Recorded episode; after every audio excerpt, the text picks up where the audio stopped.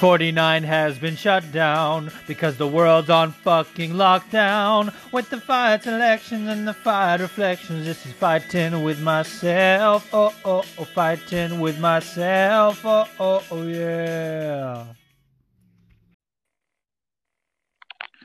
We are live. Welcome, everybody, to the Fighting with Myself podcast, a podcast for a quarantine MMA fan, hosted by a quarantined man. I'm that man. My name is Juice, and today's episode is a special episode because I am joined by my co-host for the day, T Cross. Say what's up. What's up, guys? Thank you for having me. I'm glad to have finally made it on. This whole Anchor app thing that we're using here is giving us a lot of fucking problems. But I, I can curse, right? You don't. Oh, please curse. Please curse. Okay, you got it. I mean, Anchor is a sponsor of the show, but we can say fuck them because this is uh this is America. Yeah, fuck yeah. I mean, not not fuck Anchor. Like it's a it's a perfectly fine app. We just had a little issues with it. No big Yeah, deal. Exactly. it out. People. Well, I wanted to I wanted to have you on for a few reasons, and I'll I'll go over that in just a second. But you and I have met before, and you forgot. I, I'm I'm drunk quite often. It's so it's so funny. I, I want to tell this story real quick before I have you kind of um, tell us about yourself. Um, I so I just moved to Jersey uh, two two and a half years ago. This was like October 2017, and I'm taking my brother-in-law to his Muay Thai class at the Institute in Kingsburg, And I, I decided to like stay and watch the class. I was like, this this seems chill. And you were one of the first people to like actually introduce yourself, and I was like, oh cool, Tom, what's up? And then flash forward, I start the, the podcast. I, I get on MMA Twitter, and then one day I get a tweet from you saying, Bro, are you in Jersey? Let's meet up. And I was like, Dude, we've met before. and now I see you at the bar, and it's hilarious.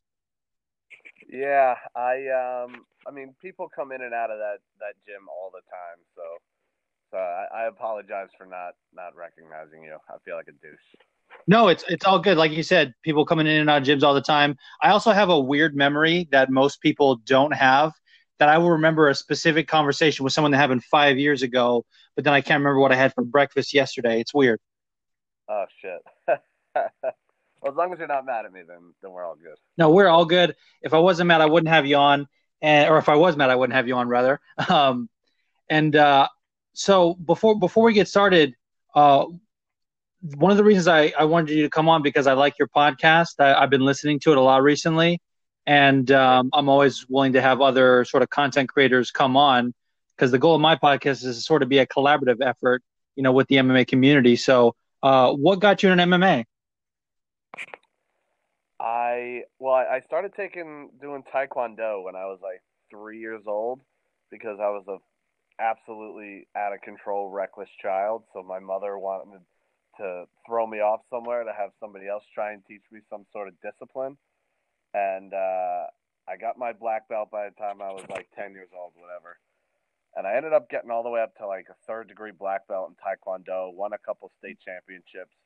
And then I was like, I don't know, 15 or 16, and I was like, man, that shit's lame as fuck. I wanna, I wanna do hood rat shit with my friends. So I stopped. Oh, and then I saw a video of Frank Mir breaking uh, Big Nog's arm, and I was like, whoa, that's super fucking cool.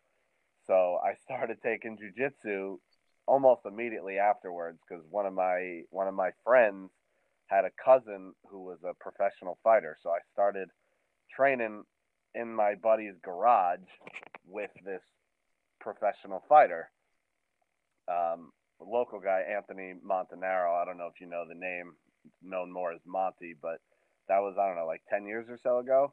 Nice. And I just absolutely fell in love with, with jujitsu, and, and that was my, my main starting point. And then I eventually made it to college, and my college had uh, an MMA program that I joined, and the head coach there got me in contact with promoters, and that's when I started fighting out of out of my college. Whoa, your college had an MMA program? That's insane. Yeah, Rowan University had an MMA program, and I was the first ever person to fight based out of a college represented gym. That's awesome, dude. You're a fucking pioneer. Look at that. Yeah, essentially. Um, it, it was. I, looking back at my old training videos, um, the guy that threw me into a cage and allowed me to fight should be sued because I was not enough, not good to be to be fighting. And uh, my first fight, I got knocked the fuck out and sent to the hospital. So. Oh damn. Yeah, I, I, I had moved up three weight classes on a on like a week's notice because my original opponent got hurt, another guy's opponent got hurt, so they just kind of threw us together. And uh, yeah, he he landed a, a knee to the head, which is illegal, but I was shooting for a takedown at the time of the knee, so the ref deemed it as my fault, and I was knocked unconscious and had my forehead split open I to, I went directly to the hospital and had two uh, two staples put in my forehead. Fucking a, that's insane. Yeah. yeah, and I and I kept kept going back. I just love it. I don't I don't know why. My mother hates it, but yeah, it sounds like the Wild Wild West days. Yeah, yeah, it was uh, it was an interesting experience. You'd think that they, if if they're doing collegiate MMA, that it would be more sanctioned and it would be, you know, a little bit more thought out. But they're like, no, want, want to fight some guy three weight classes up on a, on a few days' notice? Like, what the hell? Yeah, um, yeah, and the uh, the promotion didn't have any insurance because it was only like the second or third show, and they just were kind of winging it because they didn't know like all the rules, I guess. So I had to pay for all of the the medical bills out of you know well, my parents paid for it because you know I was you know, yeah yeah. Wow, that's crazy. Yeah, fun times, good memories. So one thing I, I wanted to know this is uh, this is something that's like uh, very much a cookie cutter question that everyone asks, but I always like to ask it because I feel like it tells you a lot about a person. Um, well, who's your favorite fighter? Um, my favorite fighter, it, it, changes over time, but currently my, my favorite fighter is Joanna Jędrzejczyk. She's the shit. I I think she's hot as fuck. I love her, her, and she's violent. Like she, either herself or the person she's fighting, somebody's getting fucked up that that day when she's fighting. It's like that last fight that she just had with Weili Zhang. That was Oh, that was insane. That was one of the best best fights I've seen from any gender. I mean, that was insane. It was but easily the best female fight I've ever seen. Yeah, probably five right any fights of all time. Like you said, regardless of gender, and her her forehead was just I beyond words. Yeah, it makes sense that you say that because your girl reminds me a little bit of Joanna. I, I meant to tell you that before. Really? Why is that? I know, like they just have a similar vibe. Huh. That's, a, I I never looked at it that way, but uh, I I can see some, why. Some content like a, that's a Freudian thing, right? Yeah, yeah, yeah.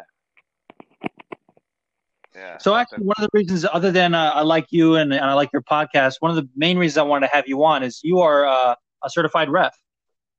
I am, yes. And so, what made you want to make the transition, and what was sort of the crux? Because um, I, I, was really interested in this when I heard about Frank Trigg becoming a ref. He said he was watching fights and just was like, just aggravated with the officials and so, thought he could do better. And Big John basically was like, "Well, fucking put up or shut up and take my class," and then kind of went from there. But what was the crux of of your uh, career change? Well, I, I've always wanted to to be a ref and a judge, um, just because I I've known Big Dan my entire life. Um, I, yeah, he's I, a legend in the area. Yeah, I I played baseball with with his son DJ since I was like I don't know eight or nine years old. So before I was even a fan of the sport, I I knew who Big Dan was. And then when I became a fan of the sport, I was watching a fight one day with my parents, and they were like, "Is that Dan refing?" I'm like, "Whoa, what the fuck?" Like I had no idea that he did it. So like it was just immediately became the sport in general was was was interesting, and refing became interesting because the guy that I knew my whole life was doing it. And then as as I became a fighter and started understanding martial arts and and the different aspects of an MMA fight, watching some of these these refs and judges who have no training criteria, they don't really understand what they're looking at, and just seeing these these absolutely uh, uh, terrible decisions happen more so on the, the, the judging side as opposed to the refing. Um, I yeah. am certified in both refing and judging, but I'm I'm personally more more so interested in the judging aspect because I, I have a general understanding of what's going on. Like I'm not a pro fighter by any means, I'm not a world champion by any means, but I have a general understanding of what I'm looking at when I'm watching a fight, whether it's stand up, whether it's clinch, whether it's it's jujitsu on the ground. Like I understand the positions, I understand who's winning a position. Whereas mo- I feel like most people that are, are judges don't really understand what they're looking at. They just like, oh, that person took that person down, and that person's on top. Well, that person, he's winning. That that's not always the case. Like the guy on the bottom, right? He's doing what Tony Ferguson does and is on the bottom, but he's throwing elbows. The guy on top might be defending strikes or defending submissions the whole time you're not winning that round if you're just if you're defending submissions or strikes the whole time just because you're on top. Like it's uh, it infuriates me. Absolutely, I'm hearing everything you're saying, and I'm like, we need to call uh, Mike uh, Marc Ratner and uh, get get you get you uh, judging the UFC. Like, what the hell? Yeah, that that's that's the ideal goal. Um, so I, I just recently got certified. Uh, I want to say it was something like like October or November, something like that. And uh, I had only I had only worked one uh, one or two events. Uh, there were Muay Thai events, but um, because I was you know I'm still fresh, I had to like you know follow somebody, so I didn't actually get to ref or judge any fights. And uh, you know you, you have to prove to the the people that I've been doing it or the people that run the organization that that I was working for that you know what you're doing. So, you know, right now there's no events going on, so so I haven't really spoken or, or gotten any work in that aspect. But you know, get, getting up to the UFC level or, or the pro level in general is the the ideal situation because that's when you start getting paid, and when you're a guy like Big Dan and you're one of the the best most well known refs in the world, you're refing every weekend. You know, you're you're getting paid to travel all over the world to go ref fights, and essentially, I just want Big Dan's life. That, that's that's what I want. There you go. I remember, like he he does all, all the different kind of work. I I can remember uh, we watched um, Frank's fight in the Hulu Theater and MSG, and I'm like, that's Big Dan refing. Yep. Yeah, he does. He does the amateur level. He does he just he just really really loves it. So he yeah goes wherever it's wherever it's offered to him. This actually brings me to my next point, which I didn't even plan to, but yesterday, last night on Twitter, which you know is a, a, a cesspool essentially. Um, I was having a conversation with this guy. He put up a post that said, "Who would win in a fight, Big John or Big Dan?" And I was like, "Big Dan easily." and everyone was like, "Oh no, no, Big John is is, is the man. He's gonna smash Big Dan." I said, "Whoa, whoa, whoa! You don't know shit about Big Dan, okay?" So you, having grown up around him, what do you, what do you think? Who'd win, Big John or Big Dan? Well, it, I think it depends on what kind of fight, because a lot of people don't know this, but Big John McCarthy is a black belt in jiu-jitsu. Yep. So he is, yeah. I think he want didn't he want to be like a participant in the early UFC? Like he was training partners with Royce, I think, and he wanted to actually fight, and they're like, no, no, we need someone like you to to actually ref. Uh, that uh, that I can't confirm nor deny. I have no I have no idea. Uh, I wouldn't be surprised because you know he was he was a semi young man back then, but uh. I think it depends on the kind of fight because Big Dan is a fucking bad ass Muay Thai fighter. Like you don't yep. get kicked by that fucking guy. He was actually supposed to fight Kimbo Slice back in the day and uh, what was that other organization that he competed in? Was it Affliction? Elite XC. Elite XC, yeah. Big Dan was supposed to fight him in Elite XC, but uh, I forget what happened. Big Dan either got hurt or something, but he was he was slated to fight um, to fight Kimbo Slice back in the day, and uh, that's amazing. Yeah, I, I don't I don't know what Big Dan's uh, ground uh, credentials are, but I know he's a badass Muay Thai fighter, and uh, he he actually teaches Muay Thai at uh, the gym around the corner from here. So uh, it, it depends. Yeah, doesn't he teach at Renzo's, or, or am I mistaken? That again?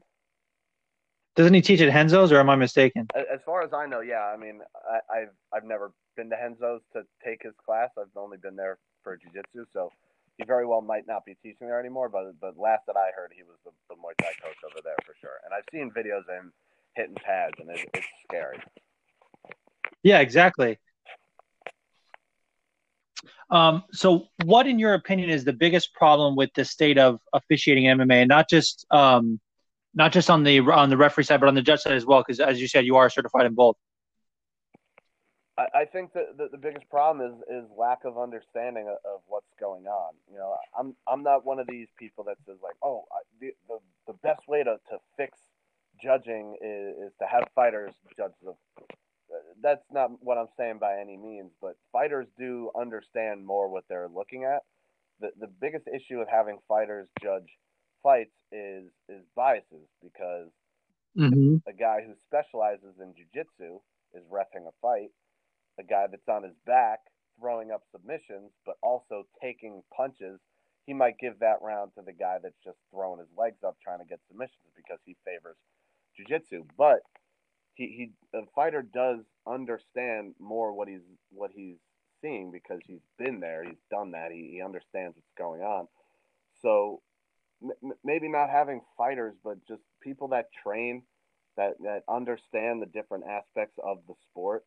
Because like Adelaide Byrd, this lady who just constantly fucks up judges, not just in MMA, oh. boxing, even worse. Like I, I find it hard to believe that that lady's ever ever been on her back do, putting a submission in uh, in a yeah arts sort of thing. She probably spends a lot of time on her back in other ways, but that's not what we're talking about here. Yeah, absolutely. I think she's in Oscar De La Hoya's pocket because she fucked that Canelo decision bad. What what did she score that first fight? Like ten to two, Canelo. Yeah, something like that. Like, dude, what are you? Are you blind? Yeah, like literally blind. Yeah, she she fucked I'm pretty sure like that was wasn't that the week before or maybe two weeks before the uh, what was it UFC 216 when DJ had that crazy um, flying armbar, uh, the suplex armbar, and then Tony Ferguson fought Kevin Lee. Like I'm pretty sure they she was slated to judge that fight and they pulled her off the card. Like we don't want you fucking up our business. Yeah. And I'm glad you brought that up about the bias thing because I think about this all the time.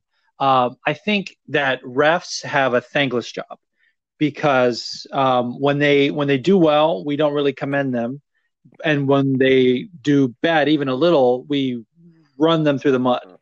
And uh, that's why I wanted to have you on as well because I feel like one of the biggest issues uh, is just not hearing from the refs to to be able to defend themselves. Like when they make a shitty call, like like I thought when I first we'll get to this in a second because I, I had some some things I wanted to, to cover with you. But um, when I first watched the Robbie Lawler Ben Askren fight, I thought Herb Dean might have stopped it a little early. And I was like, this is kind of weird because Robbie popped up right away. And then I heard him on JRE like months later, and he explained about being, you know, nervous about the C spine and things like that. And Robbie's arm went limp. I was like, okay, that makes sense. Like now it's it's defensible in my opinion, but but we have to hear from them.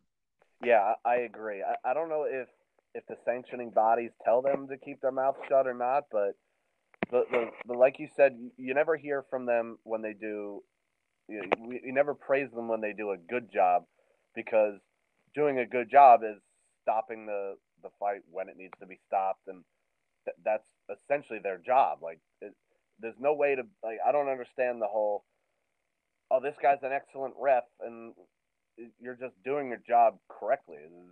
It, it, you, when you do a good job, that's just like the basis of what your job is supposed to be. Like, there's no going exactly on. It's just that's your job. You either do it right or you do it wrong.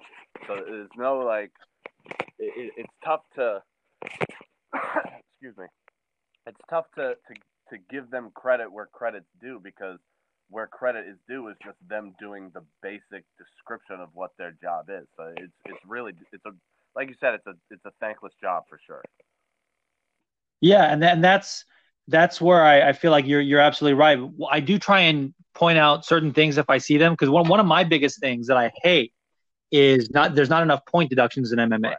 Uh, I think your warning is in the back, and that's it. And there's too many people like that live by the philosophy like if you ain't cheating, you ain't trying, and the, not to, to, call them dirty, but to you know try and get away with fouls like glove glove like grabbing the gloves, you know grabbing the cage, things like that. And I think like your warning is in the back. So how do you feel about point deductions? Yeah, I, I totally agree. I think uh, I think the, the the only issue with point deductions is it will lead to a lot more draws. Um, and then with with draws, the, the rankings don't don't advance because neither of the guys won or lost. So I, I think that'd be the only the only thing I could see being an issue with adding more point deductions. But I think it'll also take away the fouls. Like like if you if you right. Jon Jones would have had a point taken away for every fucking eye poke that he would have ever done, he would have lost his belt a long time ago. But he just gets one.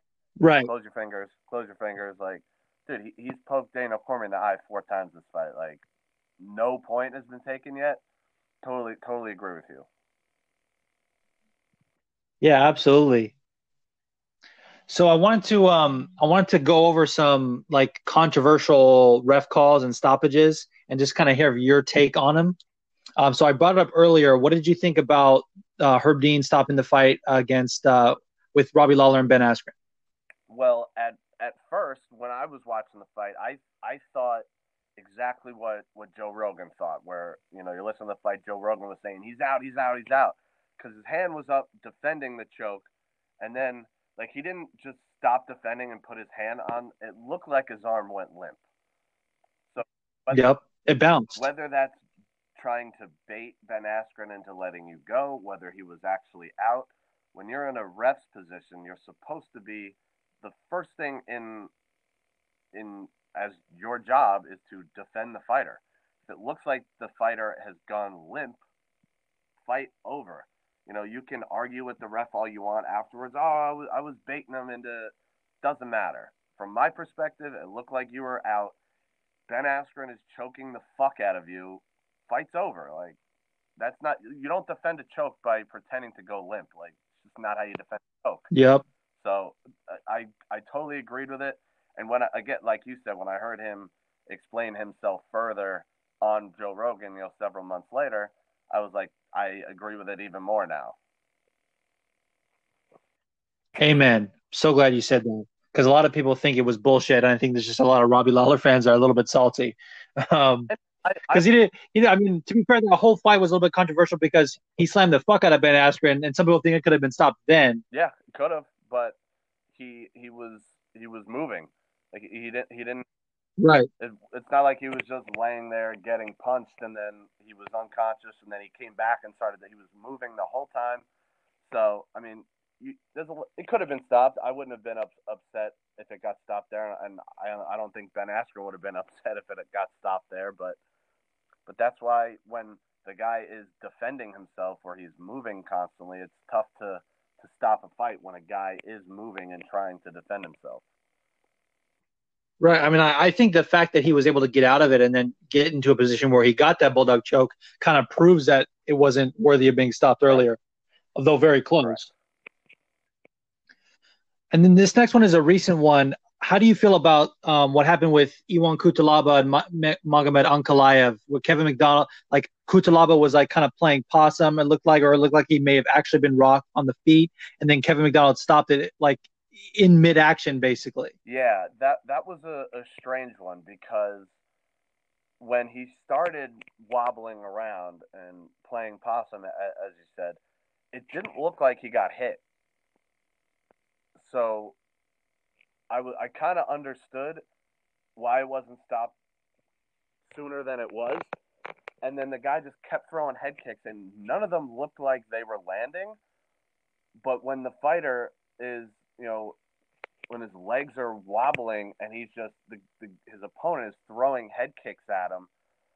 That that's where I think you need to verbalize to the fighter, like ask him, like, "Hey, are you okay? Hey, fight back! Like, show me you're okay." You know, you you are allowed to talk to the fighter. You know, you, you you'll say the say to the fighter, yeah. like, "Come on, let's work." get your back off the cage. Let's work, fellas. Like you can you can talk to the fighters to try to get an idea. Like if you want to, you can. I don't know. I don't know if the ref did. I it, I don't believe he was, but in that situation, you can ask the fighter like, "Hey, if you're okay, stop wobbling your legs, or like show show me you're okay, or I'm gonna stop it." Like you, you've heard you've heard people say that before. Like if you don't fight back, I'm gonna stop it. Like you're yep. threatening the fighter, like, "Hey, cut it, cut this bullshit out, or I'm gonna stop the fight." Because then if he doesn't cut it out, oh shit, he's really hurt, and that's when he steps in. So uh, the the ref, I don't recall. I don't think he was, but he didn't. If he, if he didn't do that, and he was just going by what he was seeing, he he did look terribly hurt. But that that's a situation where I think you need to try to communicate with the fighter as opposed to what you're just what you're seeing, because sometimes your eyes can deceive you. You know, guys will be playing games like that sometimes, and that's when you need to tell them like, "Hey, cut the shit, or I'm going to stop this fight." Because similar to the Robbie Lawler fight, when the ref stepped in, all of a sudden he's fine. Like, what the fuck? I'm okay. Well, it didn't look yeah. okay. Like when the guy was was throwing head kicks at you, and when they slowed it down, it didn't look like any of the shots landed on him at all. Am, am I wrong? Uh, I think one or two connected, but there was you're, you're, right. There was some sort of maybe could have been grazing shots, but I think I think you said it perfectly. The guy was playing games, and I remember someone said on Twitter uh, and I, I I kept repeating it throughout my show. Like the entire episode right after was like, play stupid games, win stupid Correct. prizes. Like the guy was clearly fucking around, and uh, and I think he was kind of fucked from the beginning because of what happened before the fight when he just sort of ran across the cage and the guy got double oh, underhooks because he didn't know what else to that. do. That guy's yeah, it was absolutely nuts. Guy, have you ever seen the the clip where he where he fought uh, Khalil Rountree? at the Yes, I remember that at, fight. At the weigh-ins, like he walked up to, to Khalil and just screamed in his face, and Khalil like had a like what the fuck sort of sort of look on his face. That that dude's just out of his fucking mind. Like he, he he's absolutely just because you're crazy and, and you're a wild man doesn't mean that you can play bullshit games in the cage and get away with it for too long while guys are throwing head kicks at you. Amen. Next one I want to talk to you about is um, Mike Davis versus Thomas Gifford. If you remember, this was at UFC Tampa uh, a few months ago, and it was one of those things where, like, once it got past the first round, and even at moments in the first round, I was screaming at the TV for them to to stop the fight. And it, it, I don't remember this ever happening uh, at least in recent memory in modern MMA, where once that fight was over, the ref who um, was officiating that fight was pulled from the rest of the card. He was relieved of his duties essentially. Um, it was one way traffic for Mike Davis. What did you think about that? The, the, ref was removed from the rest of the card that night. Yeah, they made an announcement on the broadcast saying, you know, due to that. I mean, I don't think they explained like due to the terrible stoppage, but they're basically saying, you know, in a lot of the events of, of the Thomas Gifford fight, you know, referee X, whatever his name is, was is removed from the card. Wow, I don't remember that, but but uh, I, I, guess I guess that's a, a good thing considering that fight. See, this is this is where where being a ref is, is super fucking hard because, like I was saying earlier, where a guy is defending himself or or moving, trying to defend himself, it's hard to stop the fight. But in a fight like that, where the guy is it was it was Gifford that was getting his ass whooped, right? So yeah. Gifford was was you know he wasn't getting knocked down constantly. It was just he was getting hit and he wasn't hitting back, and it just was such a one sided beating. You know, and then afterwards he was saying, you know, oh, you know, let me go out of my shield. I'm glad it, it took him that long to stop it. You know, I wasn't I wasn't going down. I wasn't hurt, but like your face was just mutilated. Like yeah, it was a mess. Fight is not like if it's not a competitive fight and the guy's just shot after shot after shot and he's not landing anything in return. You, you got to try and prolong that guy's career because every punch that he takes is shortening his career, shortening his career, and he's not returning the favor to his opponent. So you, you got to. That's a tough one. Um, I, I definitely think the fight should have been stopped earlier, just based on how how bad the fight was. But also in a situation like that, as a coach, aside from being a ref, you have to be coach protect yes. your fighter. Like your fighter might be walking forward, but your fighter is, cannot win this fight. When your fighter can no longer win the fight, as a coach, it's your job to to to get that fighter out of there. It, it's also the ref's job, but if if your guy is still attempting to fight and he's not getting knocked down and, and whatever, it's your job as a coach, I think, in that specific situation, to be the guy to, to throw the towel and say like, "Hey, we'll we'll live to fight another day." We we clearly got some stuff to work on here based on your performance. So so let's let's cut our losses here tonight and get back in the gym and and work on whatever the fuck went wrong in this fight here. Yeah, I'm glad you brought that up because I was exactly I was going to ask you next. Like, what do you think about the corner uh, stopping it? 100% agree with you. Um, which leads me to another question uh, before I get into some more. Um, how do you feel about an early stoppage versus a late stoppage? Because my personal opinion, um, I would rather a stoppage be a little early than late. Yeah, I, I, I totally agree. Uh, I think it I think it depends on the situation, I guess, but but because it's such a violent sport and it's such an unforgivable sport, that that earlier definitely is better. But when it's like way too early, um, that that gets a little bit infuriating for me. It's very rare. Uh, late stoppages happen a lot more often than than too early stoppages. Yeah. But, uh, yeah, it, it all depends on the situation, but but an early stoppage can can maybe prolong a fighter's career. The fighter will probably not ever want you to ref his fight again, but uh, whatever. You, you you saved him a couple punches to the head. How mad can he really fucking be? Yeah, exactly. Like you said, live to fight another day. It's it's all about that. And and I guess that depends on you know a TKO versus uh like a choke, for example. So that like I definitely don't want to like a uh, what was it Kevin Lee versus Michael Chiesa when he didn't really go out and he didn't tap either, but Yamasaki stopped the fight and everyone was like, "What the fuck happened there?" Uh, so yeah, it's it's a little weird with the choke versus like a you know stopping it due to strikes. I mean, going on. What did you feel about Go ahead. Sorry. Whether it's from strikes or whether it's from being choked out, it, it's not good. not good either yeah. way. Um, personally, I, would rather be choked out than punched out. So if I'm not tapping out to a choke, let me go fully unconscious before you stop the fight. But no, it, it's people. People criticize refs a lot but I mean, it's a it's a hard fucking job. You, you don't get any redos. It's not like, oh, I, I fucked up my Excel sheet. Let, let me try it again. Like you get no redos in there. It's a split second, spur of the moment decision, yeah. and sometimes sometimes you make the wrong one. Like it's it's gonna happen. You know, you've seen Big Big John, Herb Dean. They, they make mistakes sometimes. They're widely viewed as the best refs of all time. They make mistakes. It happens, but it's a tough job, man. Yeah, amen. That's why I, I commend you for for getting into it, and, and based on everything I'm hearing, I'm really looking forward to to seeing what you're going to do. Um, what did you feel about Stefan Struve versus uh, Ben Rothwell that happened just a, just a little while ago, where our boy Big Dan was uh, basically he gave Stefan Struve enough time to recover from those dick kicks, and at one point he's actually talking to him, saying, "Hey, you're probably winning." Uh, basically g- giving him advice to to restart the fight. Yeah, that was uh, that, that was a, a big a big no no. You, you're supposed to give the guy you know the five minutes uh, when he gets kicked in the nuts, but you're not supposed to be giving the fighter advice on whether or not he should continue, saying like oh, you know, if you don't continue, this is going to be a, a, no contest or or, or what, whatever it may be, or telling them, you know, if you do continue and you just survive this round, you're, you're probably going to win the fight. Like that's not. You ask him. You're, all you're supposed to do is ask him if he can continue or not. That's it. And then and then if he continues, fight continues. But like you said, that's where the point deductions come in um, for the nut shots. Yeah, exactly.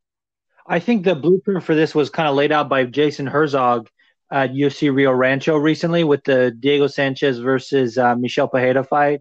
When Diego was like, "If I say no, it's a DQ, right?" Like actually asking, and the and Jason Herzog was like, "I can't answer that. Are you able to continue or not?" Yeah, I mean, and, and again, that that's another that's another thing that comes down to to the coach. If if the coach is watching those guys get kicked in the nuts over and over again, and uh, the, the coach should be able to, to tell his guy like, dude, protect your protect your nuts. Let's let's get the fuck out of here. Like this is no bueno. But again, point deductions come in, and yep. I think the only thing Dan did wrong was, was advising Struve what to what to do. Like you said, lay the blueprint. Yeah. All you do is tell him, hey, you have five minutes to recover. Whether it's a, a an eye poke, nut nut shot. No, I don't. I don't remember if, if Big Dan did, but you can bring the doctor in, have the doctor look at him, evaluate him, let the doctor say if he can continue, then make him the make make the fighter decide whether or not he wants to continue, and if he does, then you go on with the fight, and you tell him like, if you don't want to continue, I'll stop it, and then it, you, you don't tell him it's it's going to be a no contest, it's going to be a DQ, this and that, or no no no decision, no contest, whatever the fuck it's called. Like you just ask him whether yeah. or not he can continue, and then you make a decision from there. You don't advise. You're not supposed to advise the fighter what to do. You know. Absolutely, and actually, you brought up a good point about the bringing the doctor, and that's something that I've always thought about, or not really always, but sort of recently. Um, some doctors make some weird calls, and it almost makes me feel like should we be having doctors, you know, that are with the Associate of Ringside Physicians, should they be more trained in a, a little bit of MMA as well, or should they be just purely from a medical standpoint? Like you have, I think you have to a little bit understand what these fighters go through and just sort of their predicament and, and knowing what what all affects them versus you know you being just like an ER doc that's like, oh yeah, you, you need to take a seat, buddy. Yeah, I, I think it all depends. I think definitely doc, the doctor should have some sort of understanding about what's what's happening here, and, and not just what's happening as far as the fight, but what's at stake. Like, you know, with with yeah. lost money, you know, if you if you stop this fight, you could be taking away half this guy's money for the night, like which for some people is you know several hundred thousand dollars. Like there's a lot of shit on the line, and you know I've had doctors before. You know when I was younger, when I was when I first started fighting, like my first fight was originally scheduled to be at, at 155 pounds, which is where I, I was going to fight. And when I went to get my physical, said to the doctor I was going to be fighting at 155 pounds, and at my physical I weighed like 175, like I don't know, six months before the fight. And he's looking at me, he's like, "Oh, you, he's like, I won't sign off on this. You can't lose 20 pounds." Like he he, he didn't understand what what cutting weight. Yeah, that's not. My doctor wouldn't sign off on the weight class because I was you know supposed to lose 20 pounds. So then I had to write on the the, the my sheet that I was going to compete at a much higher weight class of like 168 pounds, which then you know ended up becoming 183 when my guy got hurt. But but it was the the, doctor had no idea what the fuck went into fighting and whatnot. And as I've gotten older, I've found doctors who do understand and not only understand. Funny story. I have a uh, I, I had broken my back last thank on Thanksgiving Day actually. Not this one. The not this past Thanksgiving, the year before. So I guess like a year and a half ago by this. And uh, and I, I was yeah. supposed to fight like ten days later, and I didn't know my back was broken. I just know I fucked it up. My fight ended up getting canceled because my opponent pulled out the day of the fight but my back was still killing me. So like a week later, I go to the doctor, and the fight at the, by this point had already been rescheduled, like for March, and the, the fight was originally supposed to be in December, got rescheduled for March.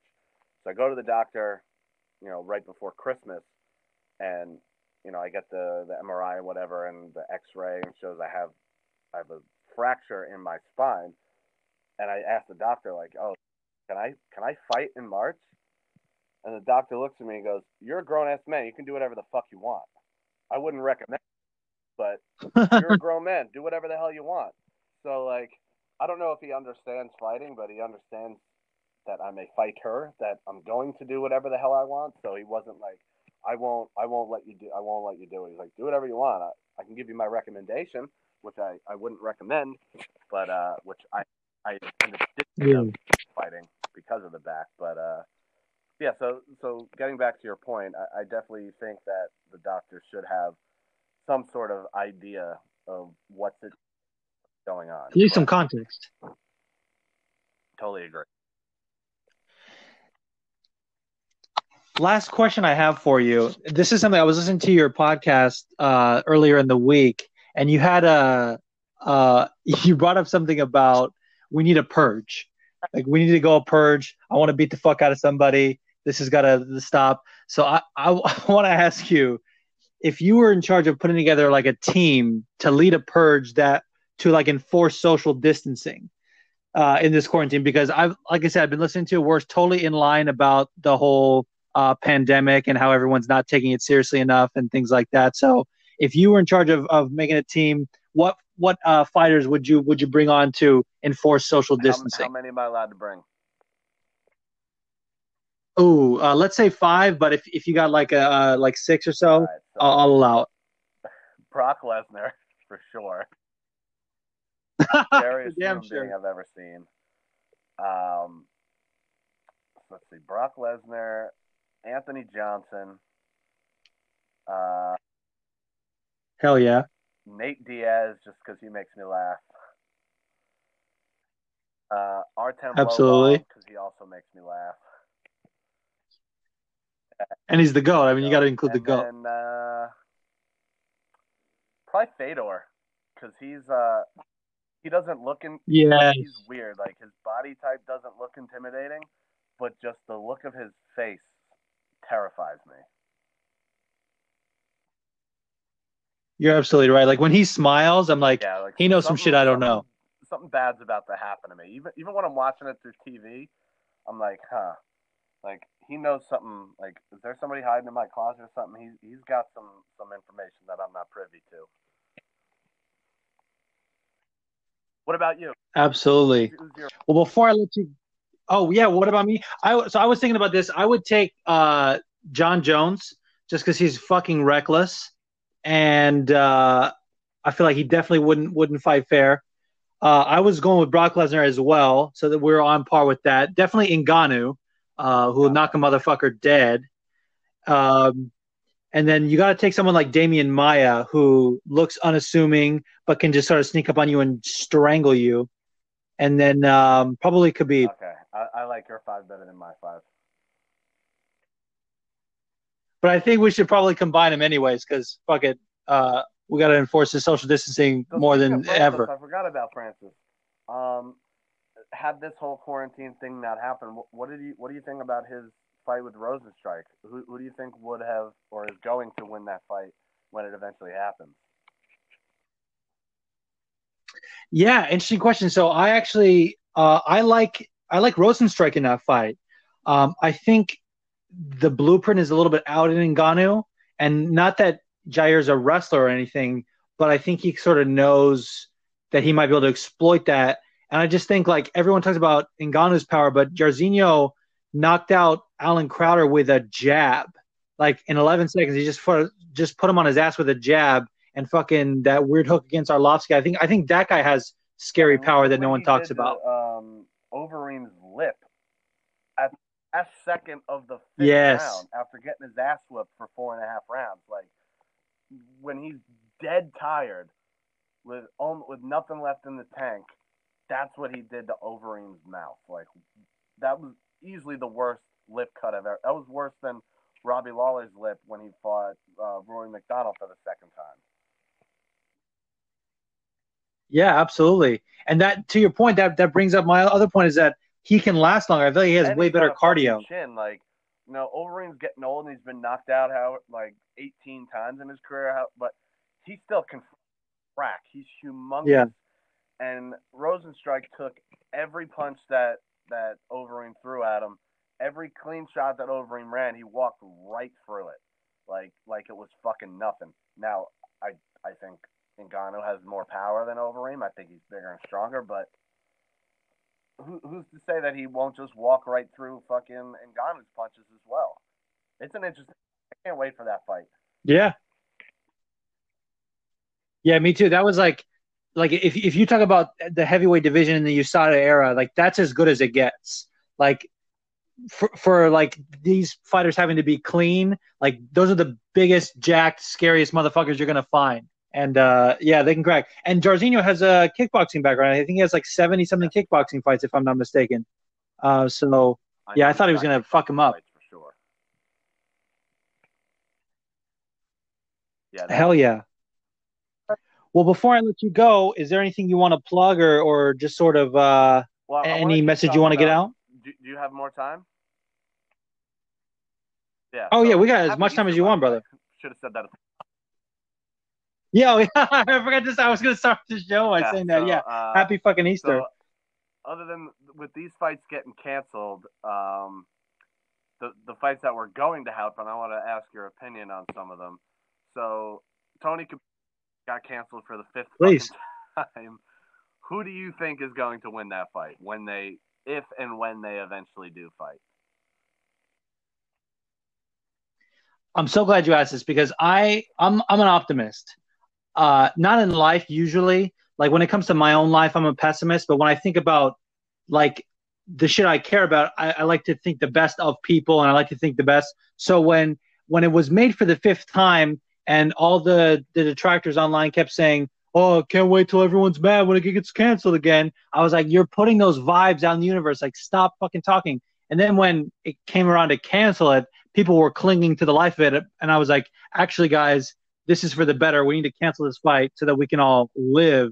But uh, I got Tony in that fight. Uh, I think it's a little bit like contrarian, just just always pick against Khabib because you're wanting to see him lose. But I also think it's a little bit of uh, herd mentality to just pick Khabib because he's undefeated. And I think Tony off his back is scary, and uh, just him from the front headlock position as well, grabbing that D'Arce from anywhere. Uh, I think he can make it happen. With you that I think Tony's going to win, and here's why. So historically, if you look at Khabib's fights, he doesn't get his takedown out in the open. He gets take cage. Yep. Tony marches forward. And a lot of people don't know this because Tony doesn't really use his wrestling ability, but he was a national champion wrestler in college at a, but a yep Michigan State, I believe. School, correct. So he's an elite. Yeah, I think wrestler. so. He doesn't use the wrestling, but he's he constantly walks forward. He uses his pressure as a weapon. He's got I don't want to say elite striking, but he's got very unorthodox striking. He fucks people up with his elbows. He cuts people. And even if he does get taken down, he's got one of, if not the best guards in all of MMA. Now, can he can he submit Khabib? Preach. That's a totally different question. But like I was talking earlier about judging fights, it's hard to to win a round on top of Tony Ferguson because he's gonna he's gonna cut you up from the bottom. He's gonna throw elbows. You heard Kevin Lee talk about it. He's like, I never felt elbows like I felt when I was on top of Tony Ferguson. I, I, I just don't I don't think Khabib is gonna be able to take yeah. him down and control him in more than half the rounds. And I definitely don't think he's gonna outstrike Tony. But on the other side, Tony's Tony's got a questionable chin as of late. A number of his last bunch of fights, he's gotten dropped. Like Lando Vannata dropped him. Uh, Anthony Pettis dropped him. Like he always yep. he always recovers, but it, it's it's a fun fucking fight, and I just I am so angry that it got canceled for a fifth time. Like that's so fucking crazy. Five times this fight's been scheduled and it's never happened. I know it, it is really ridiculous, and I almost feel like a little bit like upset because we could have if if if the US knew about coronavirus sooner or they did actually but if they'd taken it seriously sooner we maybe could save this fight. Uh, because especially it was supposed to take place in Brooklyn. That's the hotbed right now or that area of, of New York and I remember I was listening to um, DC and Helwani uh, right before UFC 248, the Israel Adesanya Romero fight, they did a radio show, show, and someone had asked about the fight, and DC said, "I don't want to be a negative Nancy here, but could this fight be canceled due to coronavirus?" And he kind of predicted it, and then uh, it was like it's off the table and it's wild. So uh, I'm super sad about it. But the optimist in me says like I don't I've said this before I don't care if you have to fucking book it 10 times before it comes to fruition. We need that fight. It's almost like the age old question of like what happens when an uh, unstoppable force meets an immovable object? Like that's Tony and Khabib. Like what you said Khabib just marching forward Tony marching forward and, yeah, and we're gonna find uh, out. so here here's what I was what I was thinking about with um, with this whole private island that uh, that Dana White was talking about securing, and venue and whatnot. Yes. Does this private island have a fucking hospital? That was my first question when it like, oh, we're we're gonna build a venue on a private island. Do private islands have hospitals? Like, because Khabib and or Tony are both going to need to go to the hospital. Like Tony's last ten opponents didn't go to the media afterwards. They went directly to the hospital. Like that's how those fights. Like is, is he building a hospital as well on this private island? Like who? Like so many unanswered questions, and I I, I hate to say it, but I am glad that it got shut down because like him trying to trying to I, I don't know what what his reasoning was whether he's just trying to return to some sort of normalcy or he wants to get paid. But I, think him just trying to like, oh, we're gonna book an island and and push out fights week after week after week and not tell anybody where the island is. I'm like, dude, the world is coming crashing down and like make a pay per view. Like people don't have right. money to be spending seventy dollars on a pay per view right now. Like three and a half people qualified for, for unemployment last week. Like the fuck, dude. Yeah. No, absolutely. I think I think two two things. I think Dana White is fueled by money and ego, and I, I think that what you said about the hospital is absolutely right. I think he was going to fly in medical people, but there's no actual facility. They would have had to fucking build one or, or just like make a medical tent or something like it was like the army in the 20s or something like it was half baked from the beginning. But I think like Dana, like you said, he, he's or like I said, he's fueled by money and ego, and he thinks that the fact that everyone's telling him it's irresponsible to cancel is is motivation for him to say like doubt me now like and just pull it off to to to to be like I'm the I'm the guy that made it happen and kind of put his name in the history book for some reason. But with with Khabib that was going to be out, Tony was fighting Gaethje. Who did you think who did you think was going to win that fight? This is the thing, and this could end up being like if they uh, end up making this fight um, I could see Tony, Khabib, and Gaethje being like a bit of a round robin, similar to like uh, Ronda Rousey, Miesha Tate, and Holly Holm, where Holly beat Ronda, then Miesha beat Holly, but Ronda was always able to beat Miesha. Like, as much as I love Tony, and I, I would pick him because my philosophy is I always have to pick with my heart, kind of. I always have to go with who I'm rooting for and not be sort of uh, unbiased about it. But Gaethje could probably fuck him up because Tony fucks people up, but Gaethje also comes forward and sort of takes a beating until he can give a worse beating. So it, it is kind of crazy, but I, ultimately we pick Tony. But that's yeah, a tough that fucking fight. fight. I, think, I think if there was a full training camp, I think Gaethje would beat Tony with a full training camp. Gaethje even said in an interview the other day, he goes, "I got about, eh, I got about ten to twelve minutes, nineteen minutes of pure hell." Fire and if Tony makes it past that, I'm fucked. And uh, I think that would be the case now. But if they go through a full training camp and then fight, Gaethje's got 25 minutes of fucking hellfire, and he hits fuck. He's got that one punch knockout That's true. power. Like he puts people down with one punch. Tony doesn't. So I think if they were to both have a full training camp, I, I think Justin would beat him. There are two guys that have elite level wrestling that they don't use, so it would end up a kickboxing fight. And yeah, I just I just think Justin hits harder. And like I said before, Tony's got that suspect chin where he gets you know knocked down often. But Justin doesn't knock people down; he knocks people out. So I, I think I think Justin would knock Tony out in a, in a full training camp. That's a good point, and I think it's it's kind of uh, a little bit weird to to predict because old school Gaethje would sort of just get into a firefight, and at that point it's a coin toss. But new Gaethje with his last two fights against Barboza and Cowboy, he's more patient, and even a little bit against James Vick, he's more patient and, and ends up getting the knockout first round because of that, because he looks for an opening rather than just throwing yeah, the kitchen I, sink. I think, I think Gaethje can can beat Khabib too for the same exact reasons that I think Tony can. He's got elite uh, that he doesn't. Yeah, agree. like I said, Khabib doesn't get his takedowns out in the open. He gets them against the cage, and Gaethje hits hard as fuck. So I think, I think those are the two fights that I know. Khabib says you know he's never going to fight Conor again. That may or may not be true.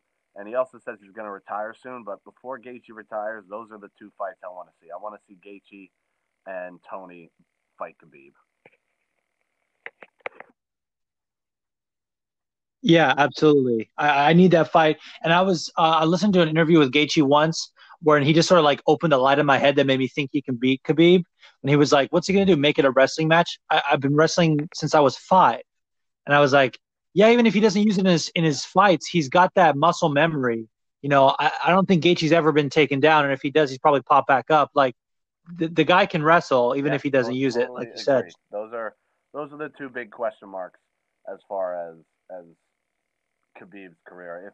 If if Khabib ends up fighting those two and beating them, and then riding off into the sunset undefeated, he he might be in my book the greatest of all time if he can overcome those two. Yeah, absolutely. There's a, yeah, there's a lot at stake in those question. fights. Uh, is is Masvidal going to fight Usman next, or is is Usman going to rematch Colby? The, here's the thing. It, it, it, pisses me off like to even speculate. I feel like a lot of people are like on one side or the other because you got a lot of people who are anti Masvidal just because of the bandwagon fans. Uh, but Masvidal has been kicking ass for a long time. And i feel like usman up until a year ago or up until basically when he beat woodley was kind of annoying if i'm honest. Like i'm torn about it because i think both their managers mm. are just straight clout chasers like no matter what you slice it, like Ali and the Kawa brothers that manage Jorge Masvidal, they're just clout chasers, and I can never believe anything that goes on in the media. I think that's next. The fact that Dana came out and said it that they were looking to book it for International Fight Week, uh, I think it's next. But you you got a situation where Usman was saying that he was ready to go for April 18th. Masvidal supposedly said that, but then apparently didn't answer the call when the UFC called. But again, that's where the clout chasing comes, in my opinion, because I think they, they know that they don't want to be yeah. taking that fight without a full camp. Uh, and, and you need that against Usman, a guy with his level of wrestling. Um, I also hate the idea that Colby should get a rematch, uh, even though it was a close fight. There's only been, I think, like one other time where the challenger lost and they, they ran it back. Uh, Shogun Machida.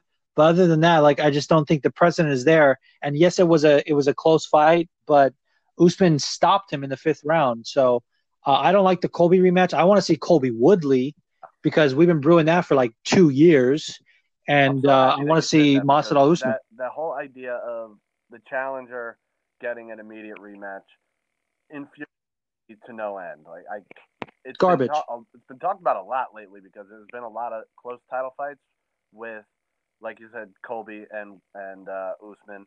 There's Joanna and Weili. They're talking about Joanna getting an immediate rematch.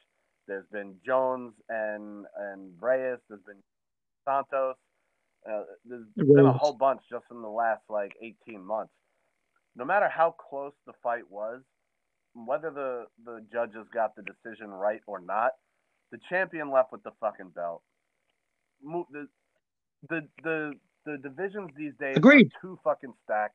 Even the female divisions, like just a few years ago when Ronda was, was was winning all her fights, those divisions weren't weren't as stacked. Now the divisions, the top ten are all fucking killers in every division. So Dominick Reyes had a close fight with, with Jon Jones. Big fucking whoop. Look at all the other challengers. I mean, Corey Anderson just lost, but Corey Anderson is still, you know, top tier challenger. There's Jan Blachowicz who just knocked out Corey Anderson, who, who should be next in line, who hasn't title yet. Give him a fucking shot. Yep. Like there's and and at, at 115, Tatiana Suarez undefeated. She's ne- she should be next in line. There, there's so many other challengers in every other fuck every division, especially 170. 170 is one of the most stacked divisions in the fucking sport, and they're talking about giving Colby a rematch. as much as I dislike Colby Covington, he not only lost the fight, he got finished in the fight, and he complained about the stoppage as much as he wanted, but that was a good fucking stoppage. He should not get the fucking rematch, especially with Masvidal being arguably the second biggest star in the sport behind behind only Conor and and maybe maybe uh, Izzy as well. But with him being big of a star as he is, he's got that yeah. fucking BMF belt that they can put on a poster that's going to sell tickets. That that's got to be the next fight. It's it's got to be. Yeah, I absolutely agree. It just like you said, it's important for just the like continuity of the division. It's just, it's important to keep things moving. And I, I'm the kind of guy that I prefer the entertainment aspect of MMA more so than the sport of it. I don't care much about like hierarchy and, and rankings and things like that. But in, in the sense of like a title picture, it matters. And you can't just be given rematches to challengers. It was even annoying when they did it with Woodley Wonderboy because it was a draw, which I get, but at the same time, it, it almost didn't make sense then either. Like the champion wow, yeah, retained the belt. That, let's that, move on. That was a uh, that that happened, but yeah, yeah, you're totally right. Um, e- even with the draw, you didn't take the belt away. Go win a fight and then try again. Like you don't you don't get a rematch just because it, was a close fight against the, the champion that you didn't you didn't win. So you, you shouldn't get the immediate rematch. Right, which is why it's also insane that they're doing basically close fights that are were number one contender fights. They're giving the title shot to the loser because they thought they won, like yeah, with Aldo, happened with um, Aldo and Romero. Just got taken out of that fight.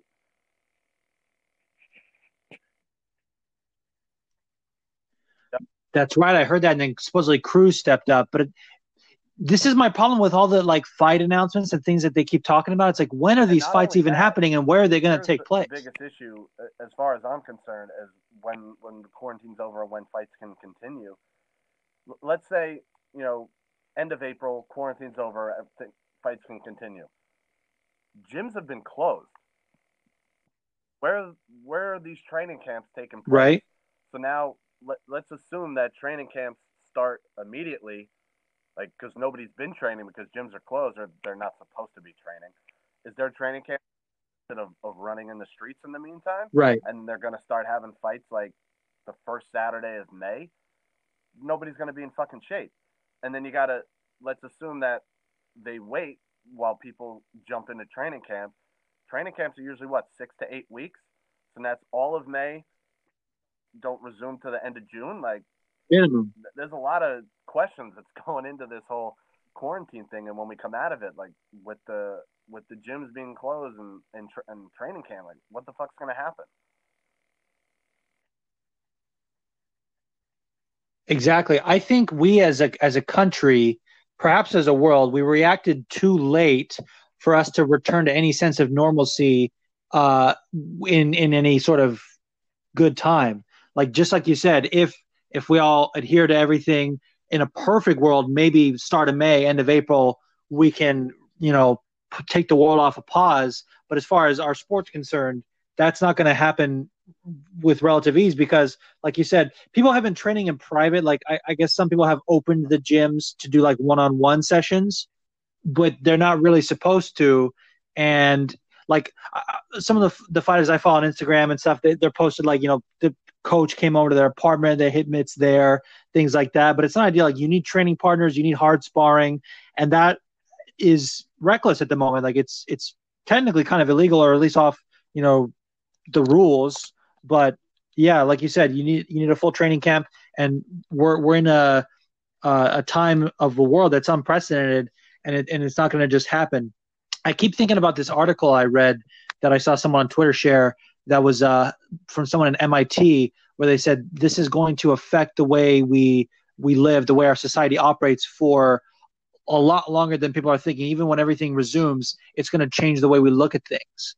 And I, and I think it sort of it sucks for the fighters right now because they don't they don't get paid unless they fight. So a lot of them are chomping at the bit to return to action sooner than maybe is uh, advisable.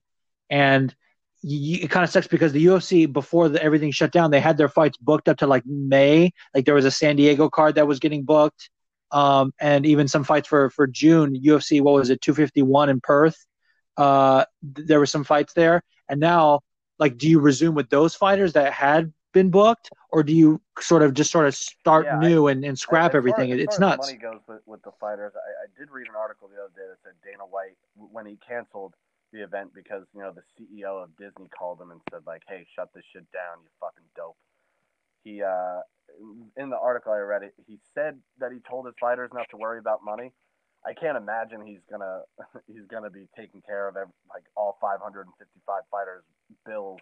He probably he could. He's got you know three hundred dollars. He could if he very well felt like it. Yeah. But I remember reading an article that said he told his fighters not to worry about money. But who the fuck knows? Because when you when you start telling your employees that, they're gonna start saying like, oh, can can you pay off this debt? Can you pay off this debt? And and not just ask him to to you know they're gonna try and start taking advantage of of, of what he's offering. You know what I'm saying?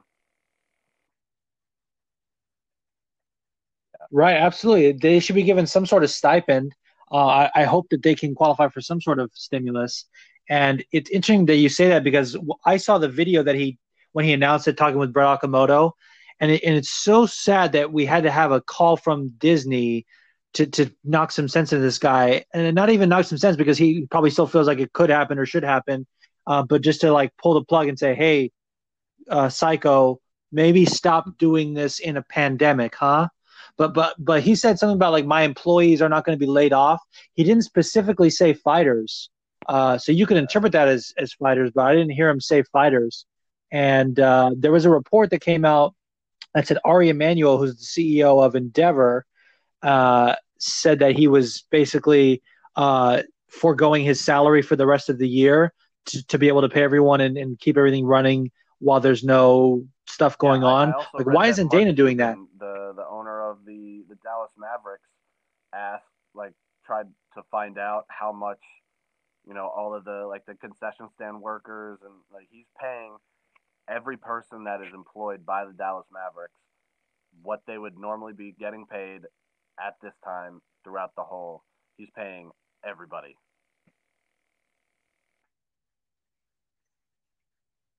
Wow. Yeah, Mark Cuban has a history in MMA. I wish he would come back to it because we need that kind of mindset. Does he really have a history in MMA? Yeah, I can't remember which promotion, uh, but he was definitely on um, that show. Do you remember that show, Inside MMA, Oh, with yeah. uh, Bas Rutten and Kenny something? Yeah, he was on there one time talking about it. I'm gonna see if I can really quick pull it up because I don't have Jamie. It's just uh, it's just me.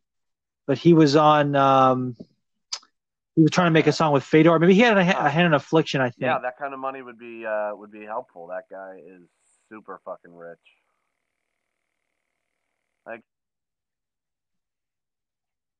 Yeah, maybe maybe one of these days, like a a fight promoter that's like on the regional scene will go into Shark Tank and be like, "Hey, Mark, will you fund my oh, that's not a uh, will you fund my promotion?" Dude, Do it. I'll help you put together a business plan. Just pay off my student loans. Like, you got a billion dollars, man. Just lend me like fifty k. Yeah, exactly. It's a, it's a tax write off for you. man. So while you're looking up this Mark Cuban thing, Selfish, I'll, I'll so selfish. My, my stuff. If anybody's still listening, oh wow, we're at an hour and ten minutes here. Holy shit. Yeah. Um, for those of you that are still listening, um, follow my podcast on iTunes, Tea Time with T Cross. Uh, I also talk MMA and I get into politics sometimes as well because it, it's just fun to talk about Donald Trump. Uh, he, he makes it so easy to talk about him. And uh, follow me on Instagram and Snapchat at T Mhm. Cross the Boss. Boss is B A W S S. It's an inside joke from when I'm a teenager. It's fucking retarded, but it is what it is. Follow me on stuff and uh, give my podcast a like, a share, a comment, or, or tell me to go fuck myself, whatever you want.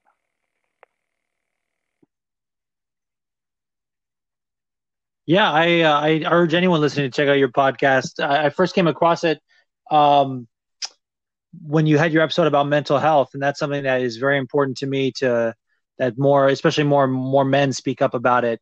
and just be willing to have a conversation. So I, I love that episode. I was Yeah, glad that, that was, when you resumed it late a- earlier this year. Episode, and that that was an, an episode that was definitely important to me as well. So I'm glad that I my my friend Mike was was, wi- was willing to come on and, and put himself out there, and and yeah, that was to this day I believe it's my most listened to episode that I've ever had. So I'm, I'm glad that I was able to do that, and, and I hope it helps some people.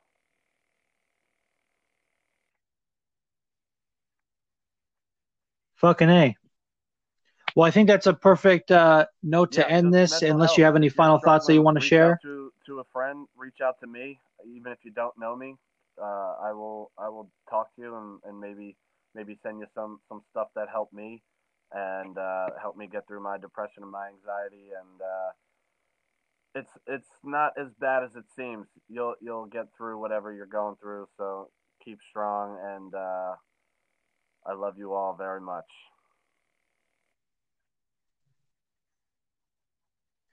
Absolutely, and I would like to add, if if you see someone that you think may be struggling, uh, maybe reach out on on on their behalf because uh, oftentimes when someone is going through a depression, struggling with their with their mental health, um, they're unable to reach out. Uh, you know, you just sort of wallow in your own self-loathing. So, um, if if if you see someone that's a friend or family that maybe you think maybe going through it, reach out and have a conversation.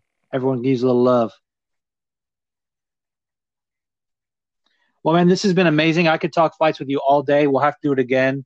I'll gladly come on your show and uh, give people some content to get them through the quarantine and uh, stay safe out there. And uh, again, happy a lot of Easter, which we almost forgot about. definitely have you on my show uh, as soon as fights resume. And uh, yeah, happy Easter. Enjoy your day. Hopefully, you're you're you're able to see your family today. Yep, yeah, I'm glad. As soon as we uh, as soon as we finish up here, I'm, Uh, I'm heading over for some good old-fashioned I don't wanna hold you Italian Easter. Thanks for having me on, brother. Hey, you too. Yeah, much love, uh, Tom. And we're back. Hope you guys enjoyed that uh, little chat with uh, my man T Cross.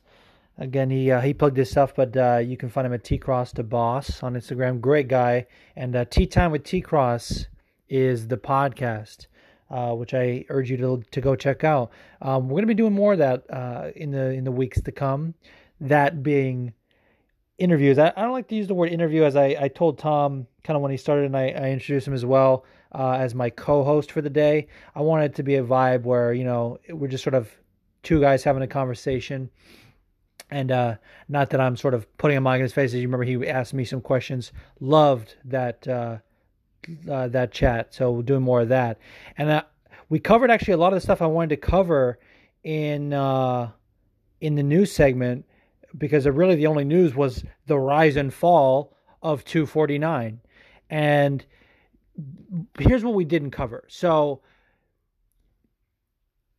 we got news earlier in the week. I think it was actually Monday that okay, we got our venue. It's Tachi Palace. UFC 249 is on. We're gonna have these fights uh, on the Indian reservation and in the in the casino Tachi Palace, and uh, we're gonna adhere to all you know crazy rules that we're making up on the fly because obviously there's no commission involved. The ABC was was even a little bit worried about whether or not they wanted to give the go ahead, uh, and I don't even think they did as far as what what I heard.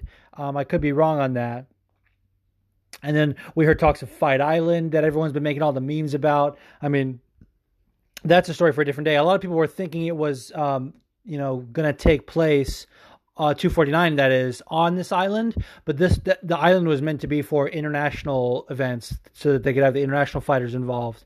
And it's it's so like irresponsible to be having these conversations in the middle of a pandemic, but as I mentioned earlier, you know, if for some reason they pulled it off, I, I, I couldn't say that I was not going to watch it. You know, I was willing to forego my morals, if you will, and go against what I'm saying should happen and watch it because, as as I've said before, I get why the fighters want it to happen. The fighters don't make money unless they fight, so.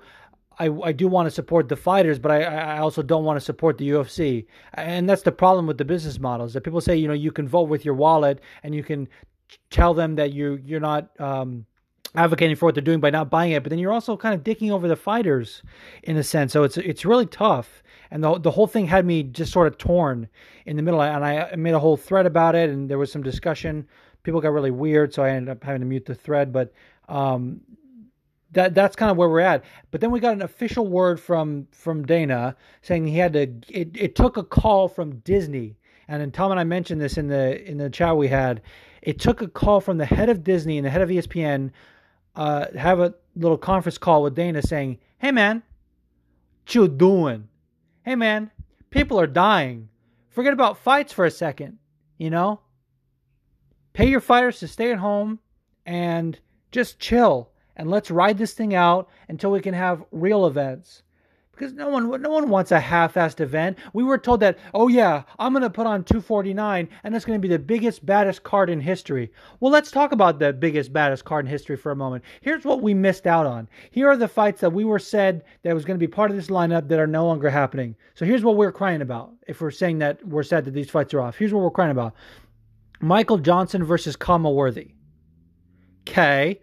Khama Worthy had a great knockout in his debut, and Michael Johnson always brings it, but K, like, no one's clamoring for that fight. It has no divisional implications. No one's saying, oh my God, I need that fight to happen. It's just a fun fight, kind of.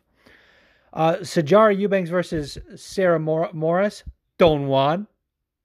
Sijara Eubanks fighting anyone, don't want. I mean, really. Ryan Spann versus Sam Alvey. Don't want. Ryan Spann versus Sam Alvey. I, will pay Sam Alvey not to fight. Okay? Like, uh, no. One fight I'm I am disappointed about. I'll say because I'm not I'm, I'm, taking this fight by fight as far as what I I am said that we're not going to see. Marlon Vera versus Ray Borg. I gotta say I love that fight. I love that Ray finally going back up to bantamweight where he fucking belongs. Even though he's missed weight there before, I think he has a better track record there. Marlon Vera is is one of my favorite fighters to watch. I will always show up for his fights. His story is amazing. Both their stories are amazing with their uh, with their ch- children, with Marlon's daughter and Ray's son. And uh, I was really looking forward to them getting a payday for, for their family's sake. So so that I am I am depressed about. We're missing Alexander Hernandez versus Omar Morales. Okay, don't one. Alexander Hernandez versus anyone? Don't one. I'm. This is this is what we're talking about here. Is the biggest baddest fight card in history. Uriah Hall versus Jacare. I, I was interested in, in that fight. I'm not gonna lie, but again, not a lot of divisional implications. Jacare, this would have been his return to middleweight. He had the the weird fight against Yan that he said he was going up to 205, which actually I think he maybe should have stayed at 205, even though he didn't have success, at least for the latter part of your career. Like you're you're not having another run at the title, at least not in a division like middleweight. Better do it at a, at a more shallow division like light heavyweight, and not have to cut weight for the latter part of your career. I mean, that's my theory, but Uriah Hall always brings it. That was going to be a fun fight. Jack Jacare was probably going to submit him. Let's be real, but it was going to be a fun fight. Ngannou versus Rozenstruik, as I mentioned with uh, with T Cross, so glad that he was on my side about this. Rozenstruik was going to fuck Ngannou up, um, or one of them was going to fuck the other one up. I mean, let's be real. It's it's kind of a uh, who connects first kind of a situation, but uh, yeah, that that was a fun fight. But but again, this fight was meant to headline UFC Columbus. This is this is a, a, a fight night headliner. That's what we deserve, not a main card opener or a prelim headliner or whatever the fuck this was. Because, yeah, we're going to get there in a second, but a certain uh, controversial heavy, heavyweight with only a few fights in the UFC was above these gentlemen. Excuse me? What the hell, UFC? This whole card was botched.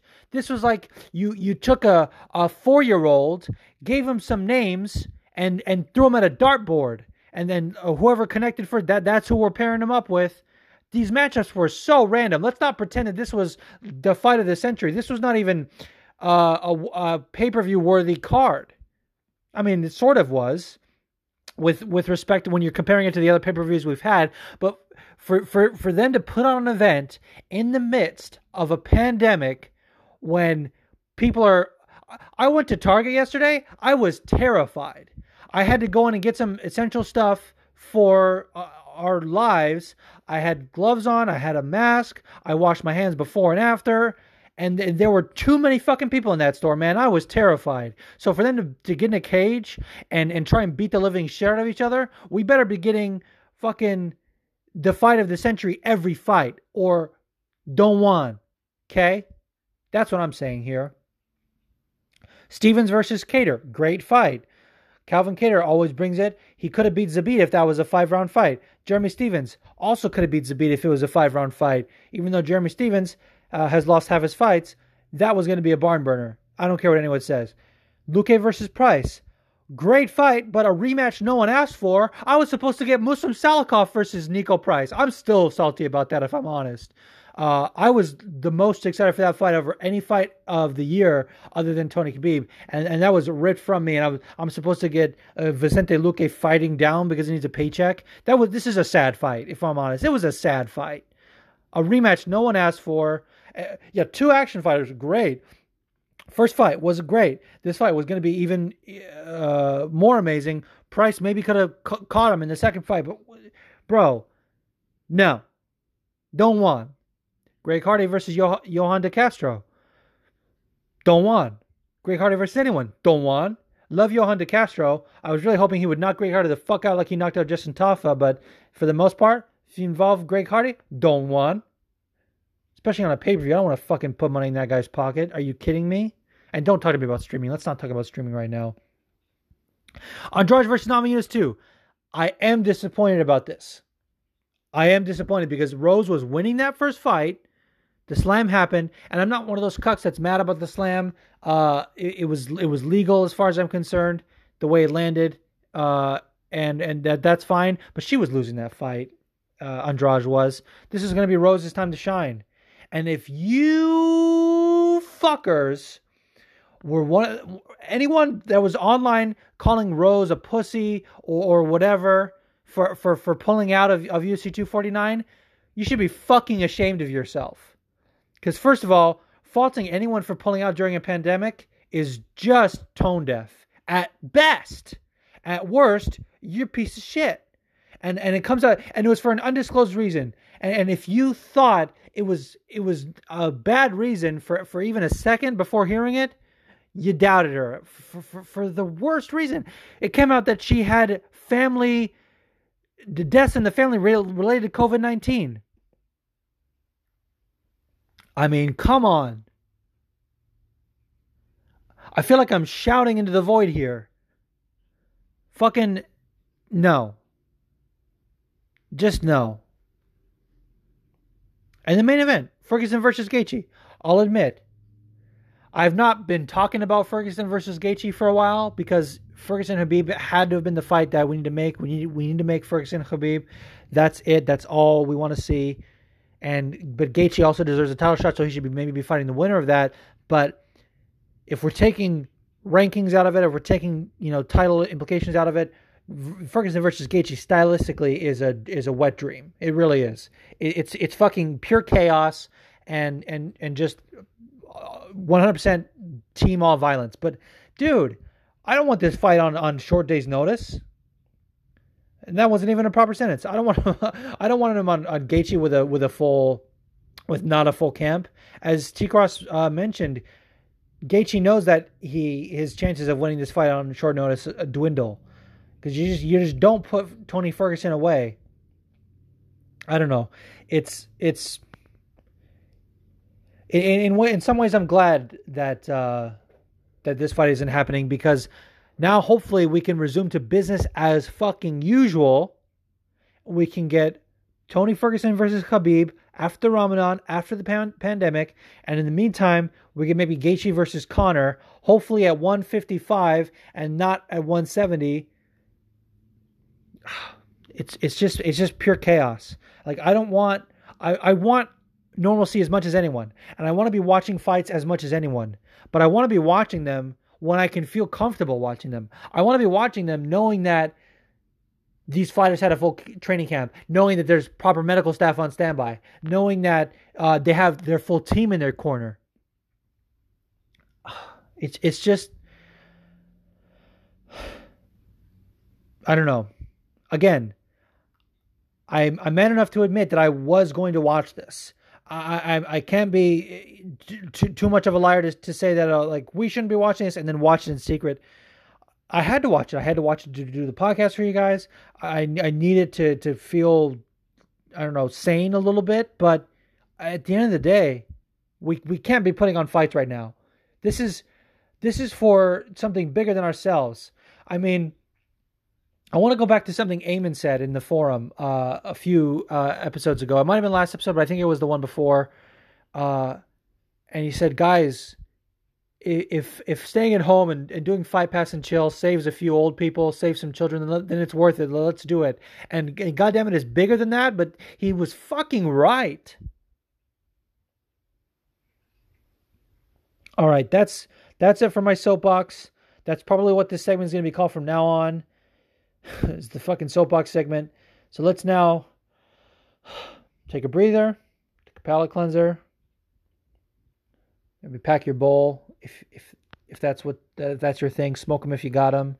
Refill your drink. Kiss your wife. Um, take your clothes off. Whatever you want to do. Let's take a breather and let's start the forum. So with every forum, I, I try and do uh, sort of a topic. Obviously, usually it's it's related to um, the fights that have happened in, in a normal world. But when we're when we're not having fights, even I, I still try and have a theme to it. Uh, I've been slacking with that, and I and I know that. So I, I I thank you guys for just sort of going with the flow and and sending in the most random questions. It's much appreciated, and um, definitely keep them coming. And if you think of anything throughout the week, you know, don't wait for the post to go up. Definitely send it my way, either on, on the Anchor app uh, via voice, or you can email me. You can do uh, whatever you want. So, uh, first question is from my man Hayden. So let's take it away.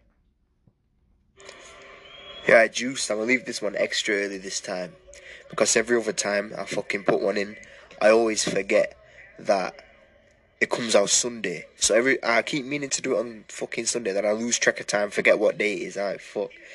But I'm gonna leave one today. I don't even know what to ask right now. I, I'll uh, off the dome. You know what I mean? Um, right, Tony versus Gaethje just got announced here.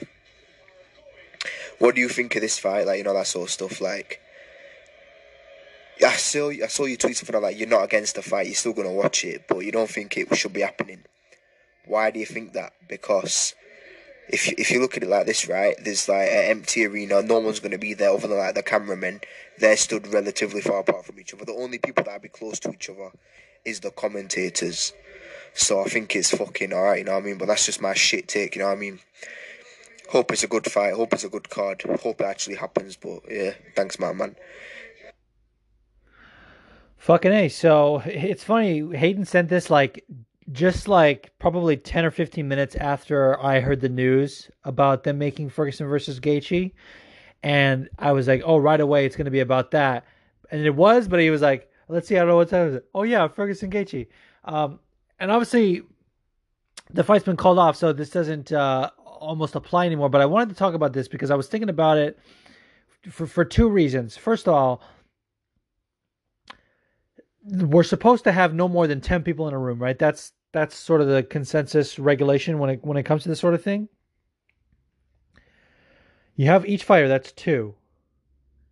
You have a ref, that's three. Even if you forego an announcer, you still have usually minimum two commentators, that's five. Okay. Cameramen can sort of be remote, I guess. You could put the cameras in uh, and just sort of control them either electronically or just sort of maybe put multiple cameras and have someone controlling them remotely, switch back and forth, maybe. But that almost might be dangerous. They could fall, you know, when I hit the cage. Like it, it, too many variables that go into that. But let's say you have two cameramen, that brings us to seven. That doesn't leave room for them to have a proper corner, and that doesn't leave room for the medical staff to be like in the arena. Like normally, the doctors are ringside, and usually have a commissioner, and you have uh uh, another ref sat cage side, so you the ref can do what's called polling and get get the f- feedback from the other ref. It's all like half-assed, and I don't want cockamamie fights. I don't. And even if, and this is the analogy I wanted to bring up as I was thinking about this, even if you quarantine the fighters beforehand, right?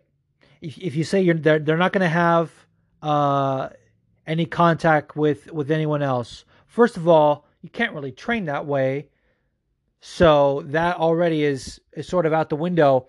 But think about it this way: you remember in uh, health class in sex education when they when they throw that thing that's meant to a little bit be like sort of scare you a little bit into celibacy uh, to say, oh, when you're having sex with someone, you're having sex with everyone they've had sex. Like that's what it is with this whole contact thing. When you come into contact with someone, you're coming into contact with whoever they've come into contact with. So even if you think, you know, oh, this person doesn't have it, maybe they came into contact with someone who did, and they are just asymptomatic or they're it's so early they're not showing symptoms yet because that's when things are contagious and that's how it spreads like the goal of a of a virus is to not seem that bad at first so that you go out and spread it. That's why this thing is so bad. So, yes, I think it's absolutely reckless for it to, to be going on, and I'm glad that it's not. Even though I'm sad about it, I'm to miss it. But I love, and I want to give a shout out to Deja. I, I completely missed uh, her doing this when I was shouting at other people like, you know, MMA gods and things like that who are doing the, the MMA quarantine. Deja has been really on top of it with creating a schedule of fights to watch and when to watch them and live tweeting about them. They just did UFC 218, and I think she followed up with doing 231. Her and Drea were uh, were on that. Well done, ladies. Uh, I, I, love that.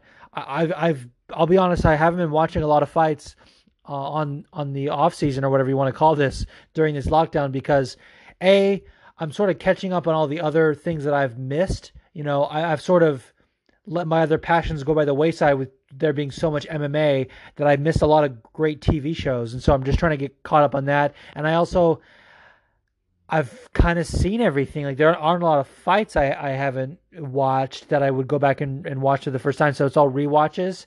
Uh, but I, I, do support people doing that, and I think I think it's good for the community. So I, I love that they're doing it. Shout out to those ladies, uh, especially Deja seems to be kind of spearheading it. So much much love, and I appreciate that. Appreciate the question from Hayden as well.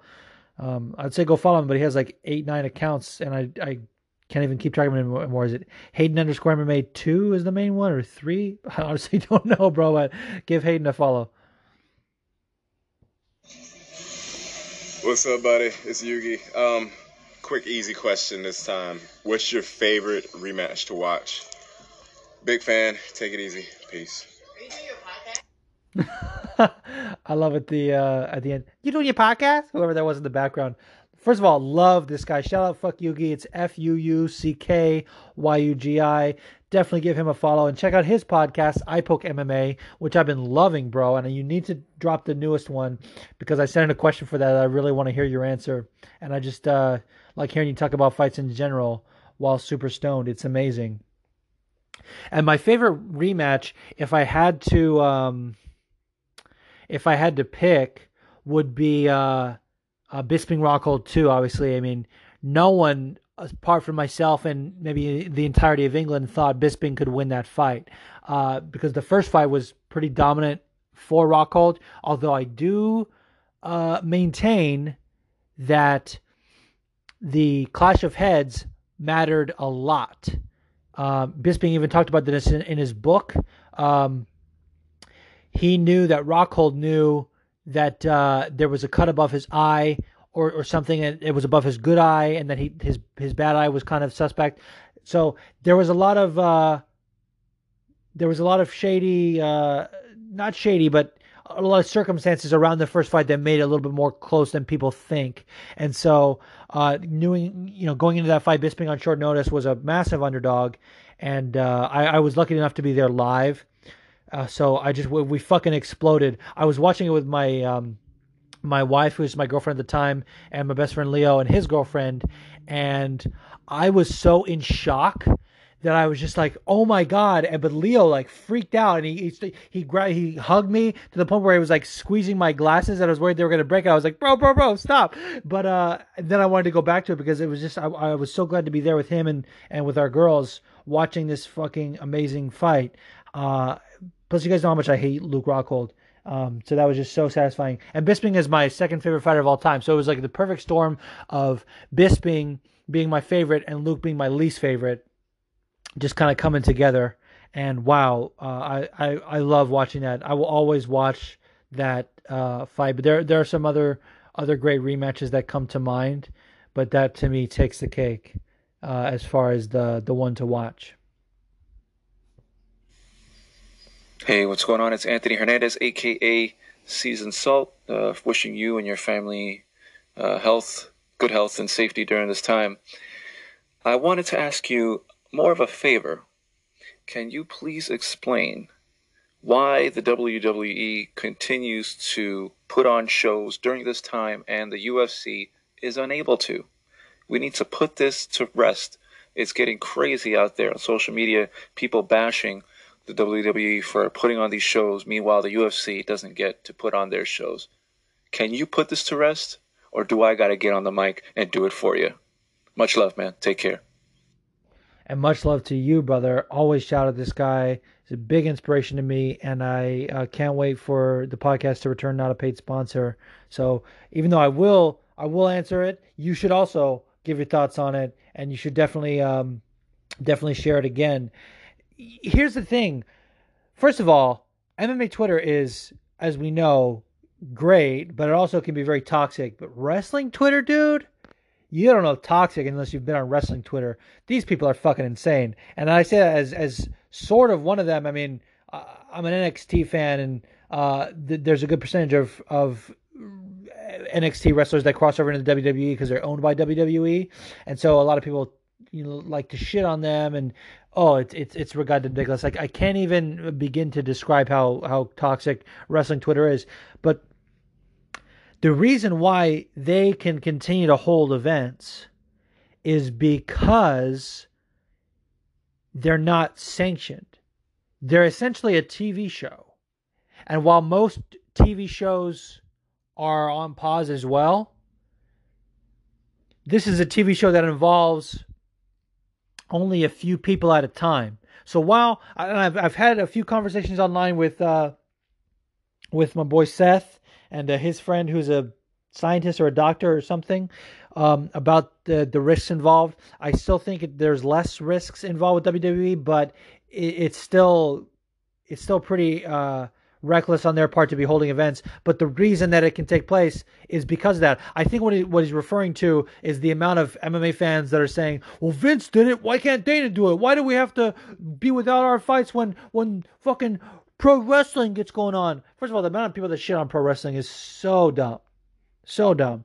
Uh, and, and and if you just take a step back and look at it, you'll realize why they're able to continue and why we have to put on, our world on pause. And you know what? It's for the greater good. So I don't want to hear it anymore. Great question, Anthony. You're the man, as always.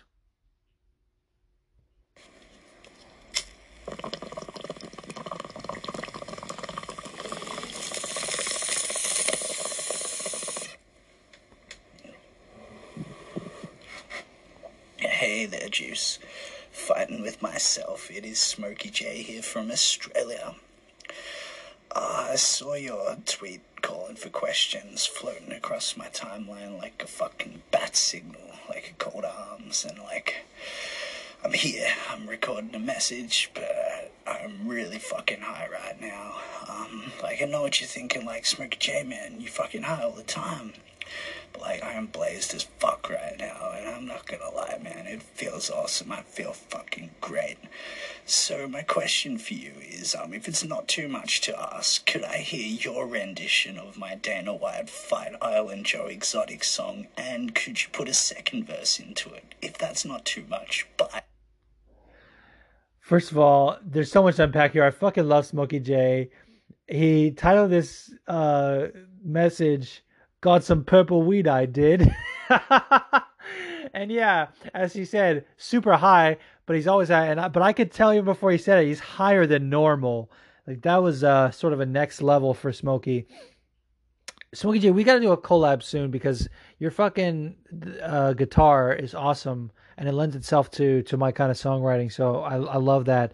I didn't have time, unfortunately, to put together another verse, but I definitely will give uh, my own rendition of it and I definitely think that um, that I encourage anyone to go to go to his page and check it out. Um, I, I shared it, I retweeted it, so it's it's on my page as well. And that's how, in fact, that's how I find it because I knew he had a lot of tweets, but I remembered what I wrote, which is I, I wrote, um, get someone get Smokey J a record deal, and uh, I've gotten very good at searching tweets recently. Realizing that you can just sort of type in a few keywords and it'll pop up the tweet. So if you just type in in the search bar, if you type in my name and get Smokey a record deal, you'll find my quote tweet and you can see his original tweet. It's fucking uh, amazing. And it reminds me that the the the fucking vibe of it reminds me of that band Fastball that wrote that song. Um, Anyone can see the road that they walk on is paved in gold. It's always someone and never gets cold. One on the highway, like that fucking vibe is is is what this song reminds me of. Like their vibe, not that that specific song reminds me of this song, but um, here goes nothing. Tell all the fighters to pack their bags. We're going on a flight now. Make sure to wash your hands because we're going in a jungle, a private island land, a sanctuary for fighting with your feet in the sand. Dana White bought an island, private fighting land. Dana White bought an island. I fucking love that plan. Yes, Smokey, we gotta finish this song. It needs it needs another verse, like you said. Uh, uh, we gotta finish it. Fuck yeah. And even better, we got another Fight Island question right after this. Everyone out there, I hope you guys are staying safe and staying positive. It's uh, MMA by Milliken. Juice, how are you doing? I think this Fight Island thing from Dana is ridiculous. But if you actually did put it together, would you go there? Personally, I wouldn't because I just don't trust a man. But would you actually go and pay to watch a fight? Take care. Great question. So there there's two parts to this question in my opinion because it, it's almost sort of has to be answered in context but i feel like because it's so open-ended that i can i can answer it in in another context. And so in context we're talking about holding a, a fight on an island in during a pandemic which is pretty pretty fucking insane. So uh if if i were invited to watch this uh, I I might have to turn down because for my own safety because getting on a plane, going there, being you know near all all the fighters that are that are cutting weight, therefore lowering their immune system and and possibly spreading this, like I would be fucking terrified. Um, so I, I might actually have a heart attack whilst watching this. So I would have to maybe say no, but I don't see why we can't still have Fight Island after shit returns to normal and this virus has been beat. I don't see why we can't still do this in, under normal circumstances with proper medical staff, with without you know needing to to pay regards to social distancing, with without need to um, limit the number of people in the room, you know things like that. If if they can pull it off, uh, I'm all for it again under normal circumstances, not in the midst of a pandemic. Like I would fucking watch. Like if they invited me out, or, if I somehow was working for an outlet that would, you know, willing to pay my expenses to go cover this event, I'd be like, fuck yeah, going to Fight Island. Are you kidding me? I'd be fucking I'm watching this. I'll, I would watch these fights in my fucking bathing suit with a with a fucking drinking a mai tai out of a coconut watching these fights. Are you kidding me? So hell yeah, I would watch uh, fights on Fight Island, but it would have to be under specific circumstances. I would have to know a lot more about it, and um, yeah, they would need like go big or go home. Like they they need to have. I, I tweeted this out. Like they need to have like a fucking moat around the cage or something. They need to have like fucking fire. Uh, maybe at every like every post has a torch and it's fucking coming off the thing. They need to have uh both gender uh ring ring card people wearing fucking banana leaves like that's it, dude. They need to go all out. So uh so yeah. I'm all I'm all for it under normal circumstances. Hey, what's up, Juice? This is Dave Fretz. at Dave Frets and at Solo Shoes on Twitter and Instagram. Really simple one for you today. Happy Easter. What is your favorite Easter candy, chocolate, and your favorite food uh, thing to eat on this holiday? Hope you're well. Staying inside, staying safe. Talk to you soon. Peace out. Great question, dude. Um, so my favorite Easter candy, um, and it's pretty much the same answer for any holiday. It's whatever the seasonal version of Reese's is. Um, I love Reese's. I fucking love peanut butter in general. And so, especially at Easter time, they do Reese's eggs, and it's just an opportunity to get like more peanut butter because it's a it's a bigger thing and it's an oval shape, so they just fill it with peanut butter. I fucking love it. Or they do the massive um, Reese's bunny, which is goddamn ridiculous and shouldn't be eaten by one person, but always is because me. Um, I love Reese's, and my favorite food to eat. It's it's crazy. So things have changed uh, for me, obviously, with regards to my diet being a vegan now. Uh, but growing up, I was raised vegetarian, so I've, I've still never had meat, but we always had either like Thanksgiving style food or somehow Italian, like lasagna.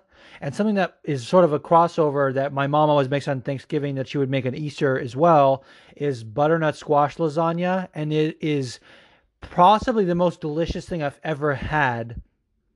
It's like basically like uh roasted like mashed butternut squash in lieu of like pasta sauce like when you make the layer of the lasagna with the with the red sauce. It's using butternut squash instead of that. And she uses like four different kind of cheeses.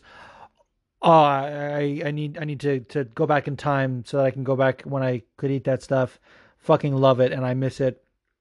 But um go after this uh, recording i'm going over to my in-laws for for easter and they order from an italian place as well so it's going to be kind of similar uh, to that just uh, without dairy. So Fucking A. Love love that question, Dave. Hope you're staying safe. Shout out to Judah.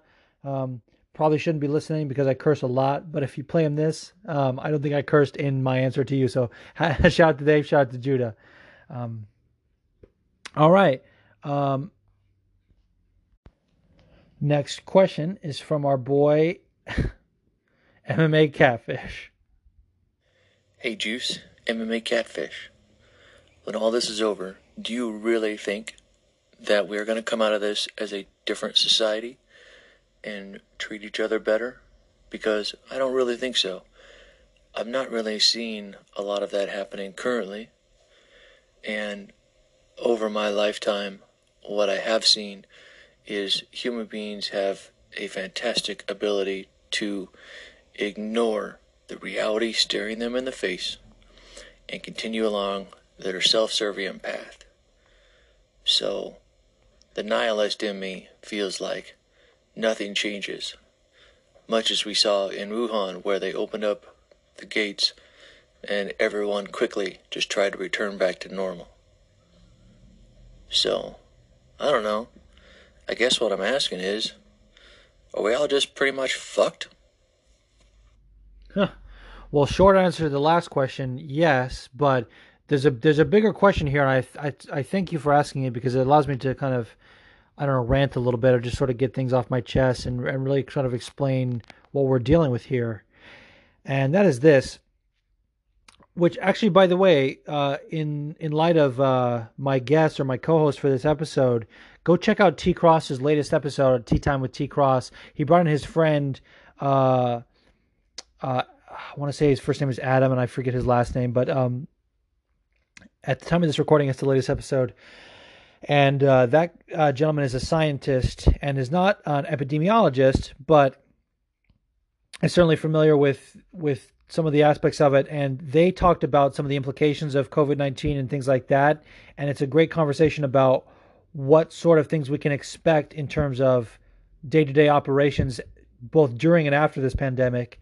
And uh, it's it's it's not like you know very like riveting, but it's very fucking interesting and and it's sort of a wake up call. So I, I recommend you listen to that. But also, um, there's there's a few ways to look at this. It reminds me of a quote that um, Lorenzo Fertitta said when the UFC brought in USADA. They said it's going to get worse before it gets better because when they first came in, they were busting people left and right because people were still not realizing that they can't take fucking steroids anymore, or that they're also banned everything that's in everything, including a fucking random ingredient in Chad Mendes' psoriasis cream. So um, things are going to get worse before they get better with regards to this pandemic, because unfortunately, it's going to take the people that are doubting it.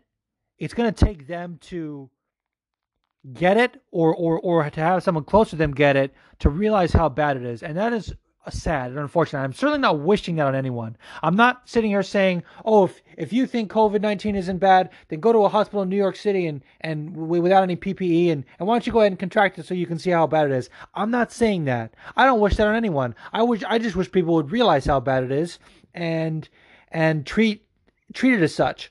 Now, with regards to what you said about um, whether or not we're going to treat each other better afterward. What you said about humanity is absolutely true, and I'll use my own self as, as an example. First of all, as you said, people are not already doing that, and if they're not doing it now, unless it gets to a point where uh, the world shuts down for longer than we anticipated, and um, the, the the body count piles up higher, and and everyone really sort of sombers up about this whole thing, and and and and that maybe then they'll be nicer. But unfortunately, uh, the way it's continued and and the and the way things are moving, I don't foresee that at all.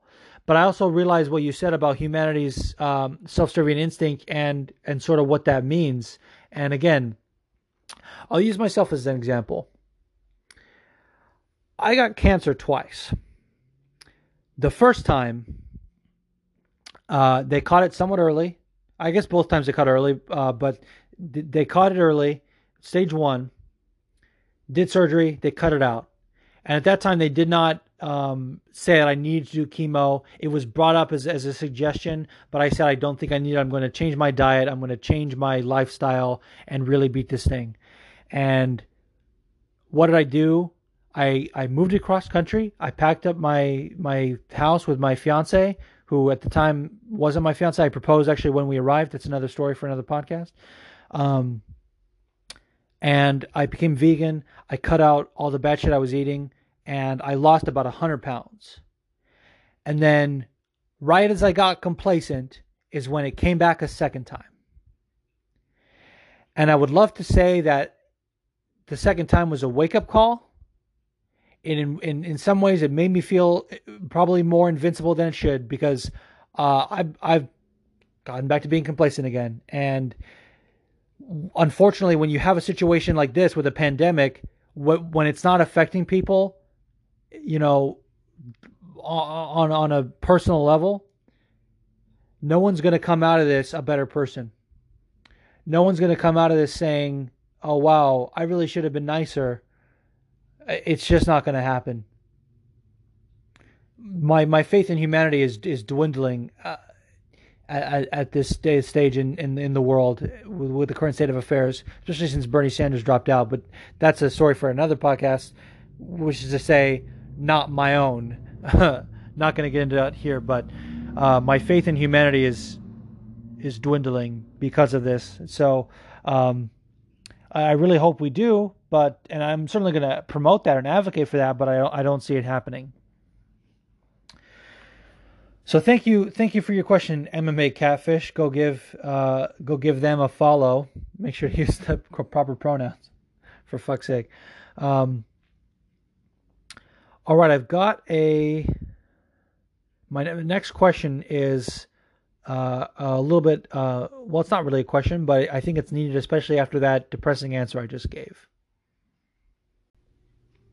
In life, Finding a voice is speaking and living the truth. Each of you is an original. Each of you has a distinctive voice. When you find it, your story will be told. You will be heard. Thank you so much for sending that. Um, that was Ms. Derek Lewis's Hot Balls at Pixie Dust 26, making her vocal debut on the podcast. Um, she has long been, uh, let's say, shy and not wanting to send one in, but has uh, contributed uh, many, many questions on Twitter. And I'm so thankful that she sent it in. That is actually a John Grisham co- quote.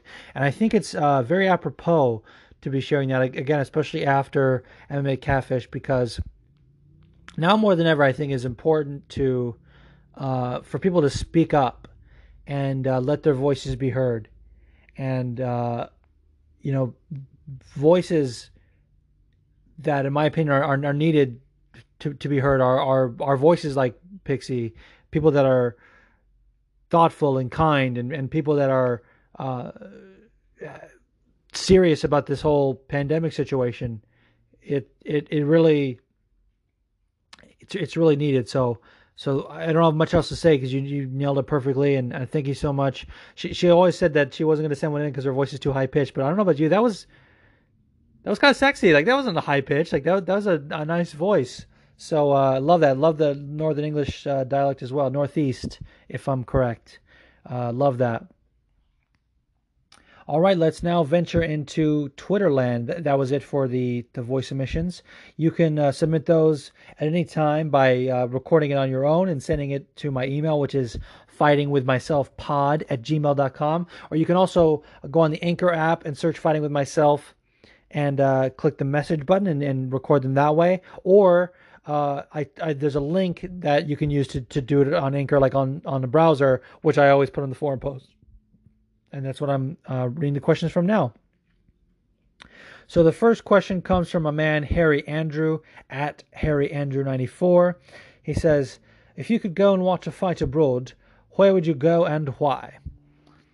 This is a perfectly interesting question. I always thought that um, if I were going to go abroad it, to watch a fight, it would be somewhere like London or Paris, and that's that's going to be my answer as Paris probably because um, well I've been watching a lot of marvelous Mrs. Maisel as I said earlier, and um, there's a few episodes where they go to Paris, and I, I just fucking think it's wonderful. But uh, it also has given me uh, a bit of a dream which is sort of related to Paris but not really, is that um, I think I want to move to Montreal because it's a basically a bilingual part of Canada in which a lot of the signs, a lot of the people speak French, but uh, they also speak English, and I can go there and learn French uh, so that I may be immersed in different cultures. It's it's very important to me. So thank you, thank you, Harry. Next question is from my man Phil, the MMA dude, co-host of the Split Decision podcast. Go give him a follow and check out his podcast that they do with Fight Geek. Uh, it's great. says, are there any fights that you've rewatched during the quarantine or ever that you realized was drastically more competitive than you had initially uh, realized, or vice versa? With Jones versus Gus one, while it was happening, I had no idea because Joe was going nuts, but I rewatched and Jones won decisively. First off, I disagree with you. Um, I'm not someone that I, I, at least, at least not consciously. Maybe it's subconsciously. I don't know, but I don't feel that I'm ever influenced by commentary. I, I sort of take things at face value, and I do realize when the when the commentary uh, commentators are being hyperbolic, and I, I I always am able to kind of step back and realize what's apropos and what's not. And I think uh, Jones Gus was very competitive. I personally thought Gus won, but Jones's face was busted up, dude. He was carried away in a stretcher. Uh, so I, I, disagree with that. But um, you know what? I uh, I I rewatched like a few weeks after it happened. I rewatched um, Max Holloway versus Dustin Poirier 2 from UFC 236. Everyone was saying that Max's lightweight debut was uh, like botched that he was looking undersized, that Dustin Poirier beat the shit out of him. And I gotta say, I disagree, dude. That was three rounds to two and very close. That was not a one sided beating.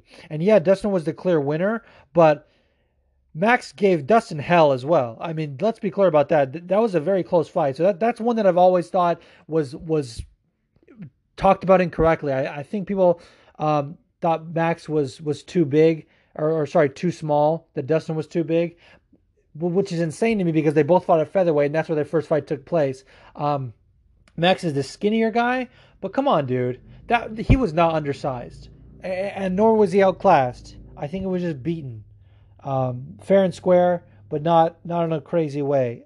I, I, I thought it was a very close fight. Great question. Uh, this question is from a man, Cyrus King, at Cyrus King. He says, Is Disney Dana White's new daddy? Absolutely, goddamn Lily, dude. And, and it's so funny because up until now, I mean, I always knew that Disney was uh, that Disney owned ESPN, and I I knew that because um my wife uh, when we lived in LA, she worked for a guy that was uh, worked for ESPN and, he, was one of the executives sort of in charge of the merger. And then he ended up um, transferring. He now works at Hulu, I believe, or at least he did, um, which is I think also Disney owned and is part of that package. If you get Disney Plus, you can get the Hulu and the ESPN. Um, so I always knew that, but up until the fa- the fact that Disney owns a cage fighting uh, organization did not even fucking register with me when I when I thought about the fact that it was owned by ESPN. And you know what's funny? People that work for the business side of Disney or, or people that are in the creative world that have to deal with the business side of it, they call it Mauschwitz, which is uh, a pretty terrible pun, but also like just sort of speaks to the like I don't know domineering aspect of it. And uh, yeah, the fact that they have the pull to be like, "Hey, motherfucker, shut this shit down." Um, it's it's it's just sort of a reminder like it goes back to what I said about you know this pandemic affecting how we how we carry on how we do business even after it's over.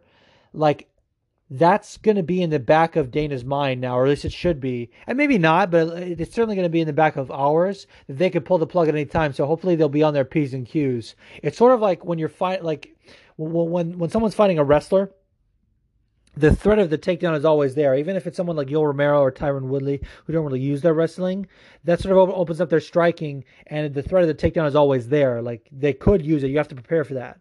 So uh, it, it's sort of like that same analogy with when it comes to Disney and Dana White. We don't think Disney's going to step in. We don't think uh, anyone at ESPN is going to say, "Hey, man, you can't do that," but uh, they could. And it just makes me think because I, I know with regards to ESPN, the, when they made the deal, um, Dana said they still have control over the production and that ESPN can't really dictate certain things, and that that was part of it. They wanted the UFC as it was uh, built. Uh, they wanted the product as is to fill their space. But if, if Dana can, if they're sorry, if Disney can step in, you got to think that they have more power than we were originally told. So I think uh, absolutely. So not new daddy, but a new threat of, of daddy, if that makes sense. Shout out to Cyrus and, and check out his podcast, Combat Corner. Um, great stuff from, from Cyrus. Uh, this next question is from Trance LFC at LFC Trance. He says, When you get out the shower clean, how does your towel get dirty? Um, I don't know that I'm equipped to answer this because it's sort of like you're washing off the germs and they like wet uh, water and, and wetness in general can be sort of a carrier for that. And so it gets on the towel gets moldy especially if people don't fucking hang up their towel. My wife and i fight about this all the time. She leaves the towel on the bed sometimes like a wet towel uh, like after the shower. And I'm like you gotta hang it out to dry so it doesn't get moldy. Um, i don't know. I'm, I'm crazy. But um and his next question says, if you were in a race with yourself, would you finish first or last?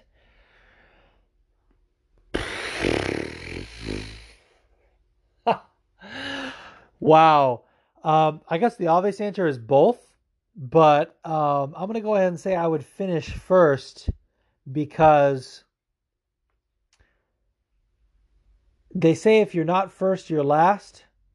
And obviously wouldn't be last because I, I also would be the first person to cross the finish line, and so it would be me. But I also like to think that I'm always uh, fighting with myself, as I say, is not just the name. Um, I'm always fighting with myself, and I think that uh, I I can beat myself. So great question. Love the guy. Go give him a follow. All right, this next question is from Laura at XDex Purple Pants. Shout out to Laura. Um, great, great return to the forum. It's always in need of feminine energy. Um, she's one of the few females to send in multiple voice questions. Um, and I always I love her voice whenever she sends in. It's like, "Hey, Juice, it's Laura." Um, she says, "You're designing a video game. Who do you have as your final boss? TRT Vitor or EPO Killshaw?" This is a great question. So you got to include both first of all, and uh, I think the bigger threat is TRT Vitor. At least the theory of TRT Vitor, right? It's just a video game. You can kind of um, I don't know, exaggerate certain aspects. And I think EPO Killshaw is like the second to last boss, like the mini boss you have to face to get to to TRT Vitor because EPO Killshaw is that boss is kind of like unassuming. Like you think that he's he's little, but then you realize like you just can't put him away, and then he's fast, and you don't know where the attacks are coming from. But ultimately, he has a weakness, and you get him out of there. Um, so I think there's that. But TRT Vitor, um, Joe Rogan on his podcast said something about TRT Vitor once that um, made me think like, like why did this guy not become a champion? I mean, obviously because he ran into Jon Jones, but um, TRT Vitor is a guy that like Vitor Belfort has been fighting since the early UFC when he was like 19 years old or something like that when he fucking blitzed uh, Wanderlei Silva and he's just jacked. So you have a guy that has like the fight IQ and the experience, but in a young man's body. You have a guy who who went through the ringer, who fought the best of the best of his era, and then took the TRT to re to heal his body. That's a fucking force. That's like Ganon level. So yeah, he's the final boss for sure. But I think uh, EPO Killshaw was a nice nod there. All right, this next question is from Steven Hendrickson at Shendy456. Says, What happens to Gaethje? Do they give him Conor to give him a high profile fight or they make him wait now? Dude, this, in my opinion, like Gaethje Conor is the fight to make. There's no way that it makes sense to do Conor Khabib once everything blows over. You have, and, and then have like Ferguson Gaethje. Like, are you fucking kidding me? You have to do Ferguson Khabib for a sixth time. It doesn't matter. You have to do Conor Gaethje as a title eliminator. And yeah, that that's a headlining fight no matter what way you slice it. And it has to be a 155 in my opinion. It has to be. So fucking A. Love that question. Yeah, you have to do that fight. I don't see why any other fight would make sense. That that's it. It has that has to be it. Backwoods Brad at Backwoods Brad with a Z for Woods um, says, Is a hot dog a sandwich? Um, Brad probably doesn't know that I'm vegan. so this is funny. To me, no, because if we're going to call a hot dog a sandwich, are we going to call a taco a sandwich? Because a bun is connected. Like, a, a, to me, a sandwich is two pieces of bread that's that's at best it's an open face sandwich and is an open face sandwich really a sandwich i say no plus hot dogs are made from lips and assholes it's fucking disgusting uh, next question is from carl jones at carlito heat he says now that we have no fights for a while do you think the back end of this year will now have the most stacked cards since the buyout conversely since we will need need to see how the lightweight division plays out. Is this year the time to pull the trigger on Conor DS3? Hadn't thought of that. So this is a great question. So let me address the first part of this uh, question. Is it going to be the most stacked card in history, or, or are we going to see the most stacked card since the buyout? I would hope yes, but in all honesty, that's probably not going to be the case, right? Because a look what happened with 249. As I mentioned, not that stacked of a card, if we're being honest. Okay, and if if we're being honest, uh, also they still have an obligation to the rest of the roster. Like I, I said before, someone asked the question, do they think the pandemic will affect how we carry out business uh, later on? And I said that is my great hope that we see cards that make more sense rather than um, just doing like fights to book fights, and then we, we kind of do, you know, if you're gonna put on a fight, you better make it a good fight. But in all reality, they're gonna they have these fighters that they have under contract. Unless they start cutting fighters, we're gonna see um, fights going to be fulfilled. And honestly, we might even see worse fights. As as pessimistic as that sounds, and as uh, as as crazy as it sounds, we're at least going to see, if nothing else, it'll it'll be the same as they always were, and just sort of like watered down fights. But um, hopefully, we get more meaningful fights because now we're going to have to have more title fights to to to keep the divisions moving. And then as far as Conor Diaz three, it's it's an interesting question because I think Conor Diaz three needs to happen, but I also think it takes a lot to get Nate Diaz out of bed. And in, in, his opinion, he he needs the the Jorge rematch, which in my opinion shouldn't happen. Um, and he also needs a lot of money. And and honestly, him coming off a loss, they have every right to not pay him what he thinks he is deserved. So it's an interesting question. But I also think Conor has the power. He has mentioned Nate's name a couple times, so I think they could book that uh, fight. It's it's just like in my opinion, the the fight right now is Diaz Gaethje, or sorry, Conor Gaethje. But if they don't book that, I still want to see Conor Diaz three at some point. But I do want to see the lightweight um, if Nate wants to cut weight. Although it, it, sucks that Conor's doing this thing where he wants to fight lightweights at 170. Uh, so we probably won't because because Diaz has said that he doesn't want to cut to 155 anymore. Uh, I just I just hope that uh, Hope he hasn't been um, eating during this quarantine. Let's say that. Great question. Next question is from Touch of Gloves podcast at Touch of Gloves. He says, You're at a karaoke bar with the entire UFC roster, past and present, and you get pulled up on stage to sing a duet. Which fighter are you bringing with you for a song? There's a lot of there's a lot of uh, uh options here, and it's so funny you know, you guys know that I'm a very musical person. I, I sing a lot, obviously, on the show, um, every episode, really. And um, as far as that goes, I do consider myself uh, a performer, but I don't consider myself a singer compared to people that that's their main discipline. Like, it's kind of like, for me, I'm an actor first. Like if you were compared to MMA, like I'm more well rounded than a specialist. So um, I won't like go over over. It would be like an MMA fighter transitioning into boxing if if I were to challenge a singer, right? But you also kind of have to think of it in this context. Like to me, karaoke is never meant to be serious. Like if someone goes up there and unless they are, are like a kick-ass singer and they blow it out of the water, I expect you to do a funny song. I expect you to like go over the top. Like sometimes I fucking go up there and I sing like "I Will Survive." You know what I mean? Like at first I was afraid, I was petrified. Like just kind of go uh, all out with it. Actually, my go-to at um at karaoke is I sing um Shoop, the Salt-N-Pepa song, because there's a version that my favorite artist, uh, or my favorite indie artist rather, uh, or one of one of my favorite artists in general, Ernie Halter, he does a version of uh, of Shoop on his uh, album, uh, the it's like acoustic uh, '90s throwback album and he does a bunch of like R&B covers. He has a great cover of um, Pony, the Ginuwine song. Fucking great album. And um, he makes Shoop into like this sort of pop song, and it's fucking great. So I always go up there and I sing, I sing Shoop, sort of in that style with a, a little bit with the rap feel of it, and it always gets a good laugh.